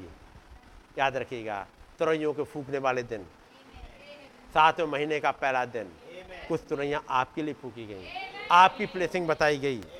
ढेर सारी चीज़ें मैंने छोड़ी हैं, आप जब पढ़ोगे ना बिल्कुल एक एक तस्वीर जैसे आपके साथ घटी हुई मिलेगी इस पेरगमुस में। और कितने प्यारे तरीके से जब बताया गया, इसी पेरगमुस का कनेक्शन है थुआतीरा से, इसका कनेक्शन लौदीसिया से नहीं है, और वो भी बाइबल में लिखा हुआ है। जब थुआतीरा की बात आई, वहाँ चमड़ों का काम बहुत ज़्यादा होता था जो पेरगमुस में नहीं होता है, लेकिन थुआतीरा में चमड़े का काम बहुत होता है। थुआतीरा अपने किसी काम के लिए फेमस है, थुआतीरा में डोमिनेटिंग फीमेल है, वो सब कुछ सुन चुके हैं आप। जो थुआतीरा से जुड़े रहे उन्हें पता है कि वहाँ का हाल क्या है, कौन है वो डोमिनेटिंग फीमेल, क्या है वहाँ का करैक्टर, वहाँ के लोग, वहाँ के बिलीवर भाई बहन कैसे जूझ रहे हैं एक स्पिरिट से, लोगों से नहीं, एक आत्मा से। लेकिन खुदाबंद ने उस दिन हमारी एक प्लेसिंग लेके दिखाई है। प्रत्येक काल में प्रत्येक संदेश विश्वासी के लिए एक इनाम लाता है, उसे जयवंत होने के लिए, उसे उसे जयवंत होने के लिए प्रोत्साहित करते हुए और ऐसा करके प्रभु के द्वारा पुरस्कृत होने के लिए। पहले तो था जो जय पाए, अब एक समय आ गया जब जय पा लिया आपने, कोई आपको बहका नहीं पाया, जैसे मार्टिन को नहीं बहका पाया, जब आपको नहीं बहका पाया तो फिर एक समय है कि आपको इनाम भी दिया जाए, जो जय पाए उसे इनाम दिया जाए। तो फिर ट्यूसडे का वो फ्राइडे का दिन था क्या? आपको रिवॉर्ड देने का। बात समझ रहे? इस युग में आत्मा वायदा दे चुक दे रहा है, गुप्त मन्ना, एक नए नाम का एक श्वेत पत्थर जो लिखा हुआ है, वही खास इनाम जो पौलुस को दिया गया था। ठीक है नहीं? आप इनाम पढ़े, पैरा नंबर दो सौ इकतीस में पढ़ रहा हूं, यह वही खास इनाम जो पौलुस को दिया था, अंत के दिनों में भी ऐसा ही होगा। मैं सोचता हूं आप में से ज्यादातर लोगों को याद होगा कि कैसे मैंने यह कहा था। क्या कहा था? मुझे हमेशा मरने से डर लगता था, यदि प्रभु से ना मिलना हो वह मुझसे प्रसन्न नहीं होगा, क्योंकि मैंने उसे कितनी बार असफल कर दिया है। ये सोच रहे हैं ना अभी, मैंने बहुत बार खुदावंत को फेल कर दिया है और मैं मर गया और मुझे खुदावन से मुलाकात नहीं हो पाई, इस बात से मुझे बहुत डर लगता था। और फिर एक दिन ऐसा हुआ, अच्छा मैं बिस्तर पर लेटे हुए सुबह उसी विषय पर सोच रहा था, अचानक ही मैं एक सबसे विचित्र दर्शन में उठा लिया गया। मैंने इसे विचित्र इसलिए कहा क्योंकि मुझे हजारों दर्शन आ चुके हैं और एक बार भी ऐसा नहीं हुआ कि मैं अपने शरीर से बाहर निकल गया प्रतीत हुआ हूँ। लेकिन पेरगमुस में ही उस दर्शन को बात कर रहे हैं कि शरीर से बाहर निकल गए हैं, परंतु मैं यहाँ ऊपर उठा लिया गया और मैंने पलट कर पीछे देखा अपनी पत्नी को, जो मैंने अपने शरीर को वहाँ उसके बगल में ही लेटा हुआ देखा। फिर मैंने स्वयं को सबसे खूबसूरत जगह में देखा जो मैंने कभी भी देखी हो, वो एक फिरदौस था। मैंने वहाँ पर उन सबसे सुंदरतम और सबसे खुश लोगों की भीड़ को देखा जिन्हें मैंने कभी भी देखा हो। वे सब के सब इतने जवान दिख रहे थे, करीब अठारह से इक्कीस वर्ष की आयु के। कौन से वाले युग में प्रचार कर रहे हैं? पेरगमुस। पर्दे के उस पार निकल गए, पेरगमुस। घटनाएं आपके लिए सब जुड़ी हुई हैं। वहां पर एक भी सफेद बाल या कोई झुर्री या किसी प्रकार का कुछ भी कमी नहीं दिख रही थी, कोई डिफॉर्मिटी नहीं थी। सारी युवतियों के बाल और उनकी कमर के नीचे तक लंबे थे बाल। वे जवान लड़के थे, सुंदर और शक्तिशाली थे। ओ कैसे उन्होंने मेरा स्वागत किया था, उन्होंने मुझे गले लगाया और मुझे अपना प्यारा भाई बताया था, और ये बताते हुए कह रहे थे मुझे देखकर वे कितने प्रसन्न हैं। भाई ब्राह्मण हम भी होंगे एक दिन। जबकि मैं आश्चर्य कर रहा था कि वो सारे लोग कौन थे, वो जो मेरे साथ था उसने कहा ये तुम्हारे लोग हैं। वो आपने घटना पढ़ी है, मैं छोड़ते हुए जा रहा हूँ। जब बताया कि इसका क्या मतलब है, क्या इन सब के लिए मैं जिम्मेदार हूँ, उसने कहा प्रत्येक के लिए जिम्मेदार तुम ही हो, तुम पैदाइश से ही एक अगुवा थे। मैंने उनसे कहा क्या प्रत्येक जिम्मेदार होगा संत पौलुस के विषय में क्या, उसने कहा वो अपने दिन के लिए जिम्मेदार होगा। अच्छा, मैंने कहा मैंने तो वही सुसमाचार प्रचार किया है जो पौलुस ने प्रचारा था, और वो भीड़ की भीड़ चिल्लाई हम उसी पर विश्राम कर रहे हैं। हाँ जी हाँ, मैं देख सकता हूँ खुदा अपने संदेश वाहकों को एक खास इनाम दे रह जा रहा है जिन्होंने विश्वास योग्यता के साथ उस जिम्मेदारी को निभाया है जो उसने उन्हें सौंपी है। कितना जरूरी है एक विश्वास योग्यता के साथ जिम्मेदारी को आप निभाते जाएं। ये केवल भाई ब्रैनम तक सीमित नहीं है, क्योंकि जो भविष्यवक्ता को भविष्यवक्ता जानकर ग्रहण करे वो भविष्यवक्ता का रिवॉर्ड पाएगा। यदि हमारे नबी को ये रिवॉर्ड मिला, पर्दे के पार गए, उन्हें जो कुछ मिला, तो जितनों ने भी उसे भविष्यवक्ता जानकर भविष्यवक्ता की तरह रिस्पेक्ट किया, उस वचन को माना, वो भविष्यवक्ता को जो रिवॉर्ड मिला वो आपको मिल जाएगा। यदि उन्होंने उसी के वचन के प्रकाशन को पाया और उसे विश्वास योग्यता के साथ अपने दिन में प्रचारा है और जो प्रचारा है उसे जिया भी है, तो उन्हें एक बड़ा इनाम मिलेगा। अब इस विचार को अपने मन में रखकर इस आयत को फिर से देखें, मैं उसे गुप्त मन्ना दूंगा। हम सभी जानते हैं कि यह मन्ना स्वर्गदूतों का भोजन था, लेकिन कैसे ये मन्ना उन लोगों को मिला था। आगे नबी कहते हैं जब नाम बदलने की बात आती है, एक लिस्ट लेते हैं नाम के बदलने की। आज हम में से प्रत्येक सच्चे विश्वासियों के नाम बदल गए हैं। अब तक तो हम कहते हैं हम लौदीसिया में रह रहे हैं, फिर कभी कहते हैं हम लौदीसिया से बाहर निकल के आ गए हैं। एक प्लेसिंग नहीं मिल पा रही थी कि हमें करना क्या है, हमारे साथ होना क्या है, रिवॉर्ड हमारा कहाँ रखा है, हमारे साथ ऐसे हालात क्यों हैं। हम लोग जो सोचते थे हर एक तस्वीर यहीं क्यों फिट हो जाती है, लेकिन थैंक गॉड अब समझ में आया। जब पिरगमुस खुला, जब पहली जुलाई को पिरगमुस खुला, समझ में आया क्यों था यहां पर ऐसा। तब वो कहते हैं नाम बदलने के बाद आज हम में से प्रत्येक सच्चे विश्वासियों के नाम बदल गए हैं, हम मसीही हैं। यह एक नाम है जो हम सभी के लिए समान है। आगे कहते हैं एक पत्थर, एक श्वेत पत्थर, कितना खूबसूरत है। यहाँ पर एक और तस्वीर है, संत खुदा के हाथ के द्वारा एक प्रतिफल पाता है उन परीक्षाओं की संति जो उसने पृथ्वी पर झेली है। आप जानते हैं कॉन्स्टेंटाइन के बाद झूठी कलीसिया अपने हाथों को राजकोष में डाल सकती थी और वहाँ से पैसे निकाल सकती थी, लेकिन खुदा कहाँ था? वो अपने संतों के साथ था, किसी छोटे से घर में या एक गुफा में या फिर किसी जंगली पहाड़ी इलाके में जहाँ वे झूठी कलीसिया के सदस्यों से छिपे रहते थे। खुदा ने परंतु खुदा ने सभी सच, सभी युग के सच्चे विश्वासियों से इस विशेष वायदे में खुदा ने यह घोषणा की कि उन्हें बेहद सुंदर और अनंतता तक ठहरने वाले इनाम देगा। जी हाँ, गुप्त नाम व श्वेत पत्थर में एक नया नाम। कितना अच्छा है प्रभु हमारे प्रति जो इतनी अद्भुत रीति से हमें पुरस्कृत करता है, और जबकि हम इतने अयोग्य हैं फिर भी ओ मैं हर समय उसकी इच्छा को पूरा करने के लिए तैयार रहना चाहता हूँ ताकि स्वर्ग में खजाना जोड़ सकूँ। God bless you. मैं बंद करूँगा टाइम को देखते हुए, लेकिन पेरगामुस में बहुत कुछ छिपा हुआ है और नो डाउट आप में से अधिकतर लोगों ने पेरगामुस पढ़ा होगा, मैंने भी पढ़ा, लेकिन फ्राइडे को चीज़ें बदल गई हैं, एक प्लेसिंग दे दी गई है।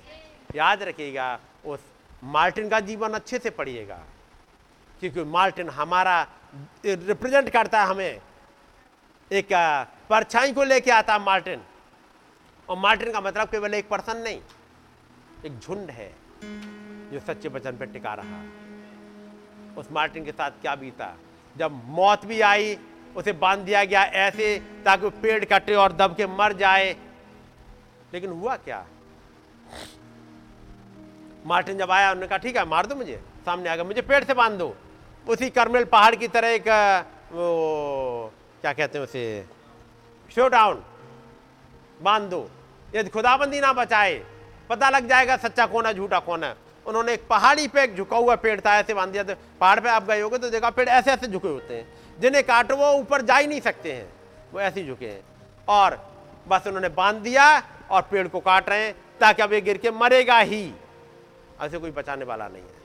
और जब पेड़ गिरने लगा और ऊपर खड़े होके देख रहे हैं उस पहाड़ी पे, उस पेड़ ने एक घुमाव मारा और ऊपर जितने थे उनमें से कईयों को लपेट दिया और मार्टिन बच गया। याद रखिएगा ये दुश्मन कैसी ही चाल चले, लेकिन जब खुदावंद घुमाना स्टार्ट करते हैं, वो जिन्होंने पेड़ इससे बांधा था वो अचानक लपेट में आए, वो खुद पटक गए, खुद मारे गए। उस खुदावंद का नाम मुबारक हो जिसने वायदा किया एक इनाम देने का। सारा आदर उसी खुदावंद को मिले। बहुत सी चीजें छिपी हुई हैं उस परगमस में। खुदावंद दया करे ताकि हमारे लिए हमारी ब्लेसिंग खोल दे। वो जब मैं बैठा सोच रहा था ये तस्वीर अचानक यहाँ क्यों आ गई, यहाँ थी नहीं, कहीं कोने में छिपी रहती थी। और इसका छोटा रूप कभी कभी दिख जाता था, कभी पर्दा हटता था तो छोटा सा रूप दिख जाता था, लेकिन अब वो कोने में जाने के बाद एक बड़ा रूप आपके सामने आ गया है। खुदावंद का नाम मुबारक हो। आ एक पर्दा हटा, एक बादल सामने है, एक सेवकाई सामने है।